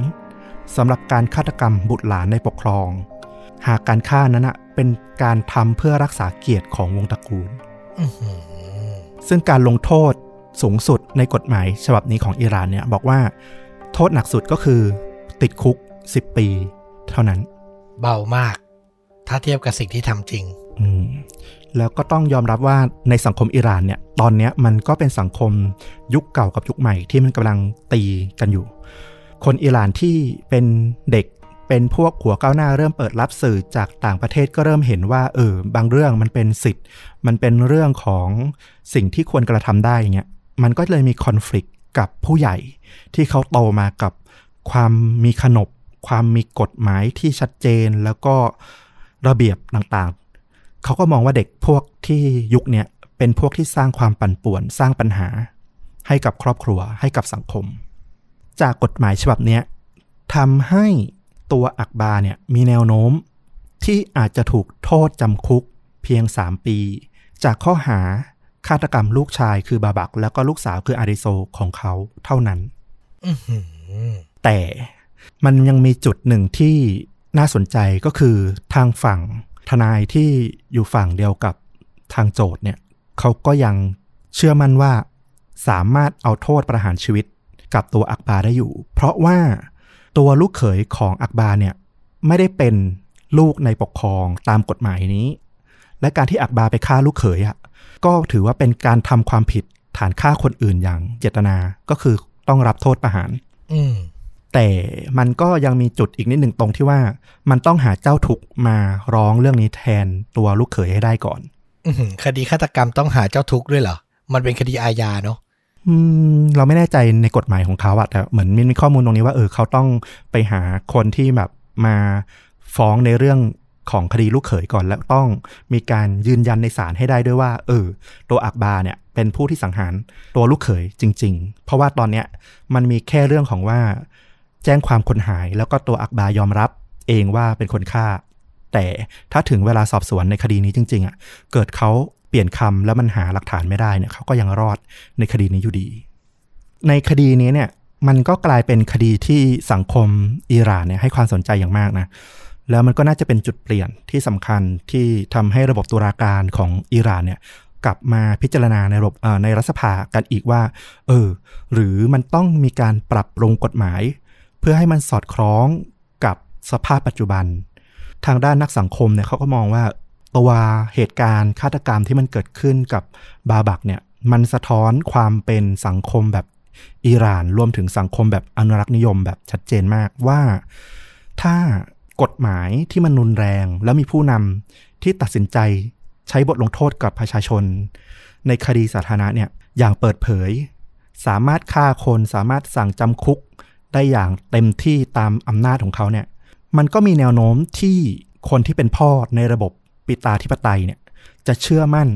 ในศักยภาพตัวเองว่าเขาก็มีสิทธิ์ในการที่จะลงโทษ คนในปกครองของเขาเองเช่นกัน มันเหมือนกลายเป็นภาพคดีเล็ก สะท้อนภาพสังคมใหญ่ แล้วก็สะท้อนกันไปสะท้อนกันมาเป็นปัญหาอยู่ข้างในนั้นอะซึ่งเราว่ามันก็สะท้อนไปได้หลาย ๆ สังคมนะ ที่มันเราเชื่อว่าทุกมุมโลกแม้แต่ในไทยเอง มันก็มีประเด็นความขัดแย้งระหว่าง ความเชื่อแบบอนุรักษ์นิยม แล้วก็ความเชื่อแบบเสรีนิยมก้าวหน้า ตามยุคสมัยที่มันจะต้องมีการประทะกันระหว่างเจเนอเรชันเนี่ย มันต้องมีวิธีการในการพูดคุยหรือหาวิธีที่ลงตัวในการสร้างสังคมต่อไป ให้คิดเสียว่าทุกคนก็คือครอบครัว เรายังคิดเลยว่าเราฟังเรื่องราวเรื่องเนี้ยครอบครัวครอบครัวเนี้ยเรายังรู้สึกเลยว่ามันแปลก ในฐานะคนในครอบครัว มันจำเป็นถึงขนาดต้องฆ่ากันเลยเหรอใช่ไหมล่ะอืมซึ่งก็มีเพื่อนของบาบักเขาก็บอกว่า แม้ว่าตัวบาบักเนี่ยเคยกล่าวไว้ว่า เขาอยากจะสร้างหนังที่มีผลกระทบต่อสังคม แล้วก็ต่อผู้คนผ่านภาพยนตร์ของเขา แต่ตอนนี้เขาไม่สามารถสร้างหนังเรื่องนั้นได้ละแต่อย่างน้อยการตายของเขาเนี่ยในฐานะของเหยื่อการฆาตกรรมที่รุนแรง แล้วก็น่ากลัวที่สุดของอิหร่าน น่าจะสร้างความเปลี่ยนแปลงในสังคมอิหร่านบางอย่างได้ อืม คือฟังแล้วไม่กล้าที่จะออกความเห็นมากสักเท่าไหร่ เพราะ ไม่เข้าใจบริบททางสังคมของอิหร่านอืมเลย คือได้ยินมาตลอดว่ามันมีความรุนแรงประมาณเนี้ย พ่อฆ่าลูกเพื่อเกียรติยศเนี่ยได้ยินข่าวประมาณเนี้ยจากอิหร่านบ่อยมาก อืมยิ่งมาฟังเคสนี้นี่ยิ่งสลดใจมากๆ แต่ยังไงก็ตามเราก็รู้สึกว่า มันคือการทำร้ายกัน มันคือการฆาตกรรมกันอะยังไงมันก็รับไม่ได้เนาะอืมมันไม่ใช่สิ่งที่ควรจะแบบรับได้อะเราต้องสังเวยมากแค่ไหน เพียงเพื่อเหตุผลที่บอกว่า นี่คือศักดิ์ศรีนี่คือความเชื่อที่สืบทอดกันมาเราว่ามันไม่มีอะไรที่จำเป็นบนโลกนี้เลยที่แบบต้องแลกด้วยชีวิตคนอะจริงหรือแม้แต่แค่การทำร้ายร่างกายกันอะก็ไม่ควรเกิดขึ้น แล้วนี่เพื่อความที่แฟร์กับเรื่องราวที่เกิดขึ้นนะอันนี้คือมุมมองที่เราไปหาข้อมูลมา คือคนอิหร่านในปัจจุบันก็ไม่ได้รู้สึกว่าคดีนี้เป็นคดีที่แบบยอมรับได้นะ คือเขาก็ตกใจกับสิ่งที่เกิดขึ้น แล้วก็ต้องบอกว่าในตัวคัมภีร์ทางศาสนาของอิสลามเองเนี่ย จริง ๆ มีระบุไว้ว่า คนเป็นพ่อและแม่เนี่ย ไม่มีสิทธิ์ในการสังหารลูกตัวเองอืมซึ่งก็มีคนยกเรื่องเนี้ยมาบอกเหมือนกันว่า เออ จริง ๆ ข้ออ้างในเรื่องของศาสนาที่คุณฆ่าเพื่อเกียรติยศเนี่ย มันไม่สอดคล้องกันเองอยู่กับบทสอนเหมือนกัน ในศาสนาเหมือนกันนะ แล้วก็คดีที่เกิดขึ้นในการอ้างกฎหมายตัวเนี้ยในตอนหลังๆเนี่ยคนในสังคมก็ถือว่าเป็นเรื่องที่เซนซิทีฟขึ้นเรื่อยๆ หมายถึงว่าต้องยกขึ้นมาพูดคุยกันมากขึ้น คือเราเชื่อโดยบริสุทธิ์ใจเลยนะ จากการที่เคยได้สัมผัสทุกศาสนามาเนี่ยว่าไม่มีคำสอนศาสนาไหนสอนให้คนเป็นคนไม่ดีและทำร้ายคนอื่นอืมไม่มีแน่นอนจริงมันอยู่ที่คนคนนั้นน่ะ จะบิดและเอาสิ่งที่ตนเองเชื่อถืออะ มาแตะกับศาสนาแล้วอ้าง เพื่อให้ได้คน support เพิ่มแค่นั้นเองอืมถ้าจะผิดก็คือผิดที่คนใช้เหมือนกฎหมาย อะ พูดกันเลยเหมือนกฎหมาย ที่ผู้ใช้กฎหมายจะบิดเข้าข้างตัวเองหรือเปล่า กฎหมายมันก็คือกฎหมายมันบริสุทธิ์อยู่เสมอ มันมีเจตนาที่ดีอยู่เสมออืมในตอนที่เราสร้างมันขึ้นมา แต่ผู้ที่ใช้งานมันอะบริสุทธิ์ใจแล้วตั้งใจจะใช้มันตามเจตนาที่สร้างขึ้นตั้งแต่แรกหรือเปล่า อืมอืม ใช่ คุณเลือกเรื่องนี้มานี่ อยากให้มันเป็นกระจกสะท้อนกลับมาที่พวกเราใช่ไหม ไม่ใช่แค่ในไทยหรอก เราว่าสังคมโลกตอนนี้มันเป็นการประทะกันระหว่างความคิดแล้วก็ระหว่างรุ่นระหว่างวัยกันเยอะ อย่างอเมริกาเองก็มีไม่ใช่ว่าไม่มีเนาะคนรุ่นเก่าก็มักจะเป็นอนุรักษ์นิยมที่ค่อนข้างจะเชื่อในเรื่องของอเมริกันดีม อย่างที่เราเห็นภาพคนที่เชียร์ทรัมป์ก็จะเป็นเจนหนึ่ง คนที่จะเชียร์ฝั่งไบเดนฝั่งเสรีนิยมก็จะเป็นคน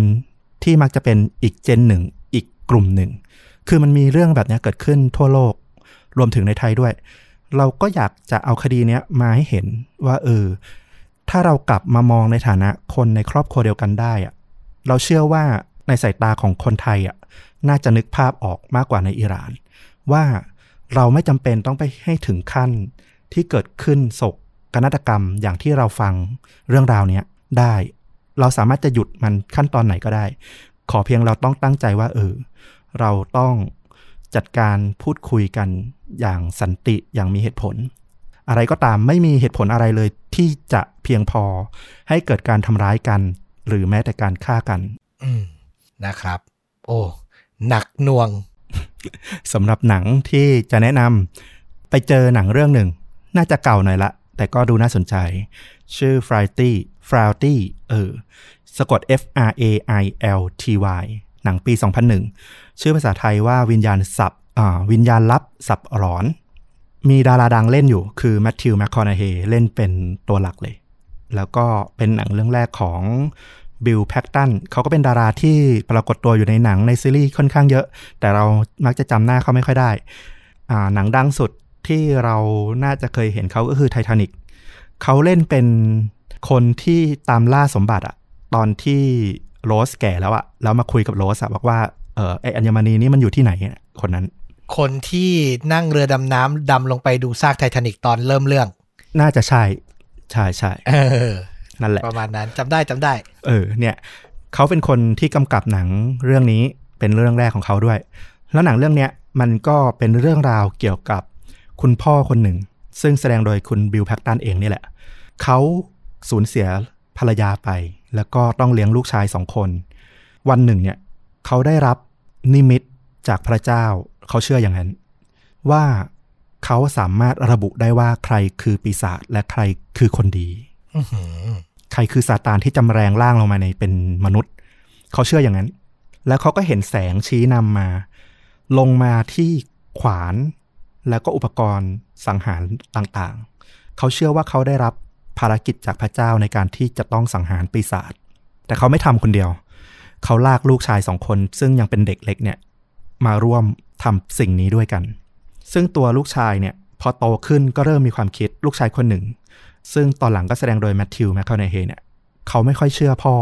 เขาไม่เชื่อเขาไม่เคยเห็นนิมิต แล้วเขาคิดว่าสิ่งที่เขาทำเนี่ยเป็นบาป ในขณะที่ตัวพี่ชายของเขาเนี่ย หรือไม่แน่ใจว่าเป็นน้องชาย กลับเชื่อในพ่อ แล้วก็เคยบอกว่าตัวเองก็เห็นนิมิตตามพ่อเหมือนกัน ซึ่งไม่รู้ว่าเห็นจริง ๆ หรือว่าเป็นเพียงความภาพหลอนที่แบบ เชื่อพ่อ อืม เออ เรื่องราวจะเป็นยังไงเนี่ย ไปลองดูเอา หนังค่อนข้างมีการเล่าที่มันตัดสลับระหว่างปัจจุบันแล้วก็อดีตปัจจุบันเนี่ยจะเป็นตัวแมทธิวแมคคอนเฮเนี่ย ที่เขารอดชีวิตมา แล้วก็มาแจ้งตำรวจ เพื่อบอกว่า เออ ต้องจัดการกับ พี่ชายของเขา ซึ่งเชื่อพ่อมาก และตอนนี้กลายเป็นฆาตกรต่อเนื่องอะไรประมาณเนี้ยแล้วก็ตัดสลับกับภาพในอดีตที่พ่อเขาจูงใจลูกๆมาว่าต้องทำอย่างนู้นอย่างนี้ เราว่ามันก็สะท้อนกับเรื่องราวที่เราเล่ากันมาได้น่าสนใจดี ถ้าใครมีเวลาก็ลองไปหาดู อืม น่าสนใจมาก จริง ๆ ครอบครัว มันก็เป็นหน่วยเล็ก ๆ ในสังคมที่สำคัญที่สุด แล้วก็เป็นภาพสะท้อนให้เห็นสังคมใหญ่ได้ชัดเจนที่สุดเนาะอืม อะก็ครบถ้วนไปกับฆ่าจริงยิ่งกว่าหนังใน episode นี้นะครับ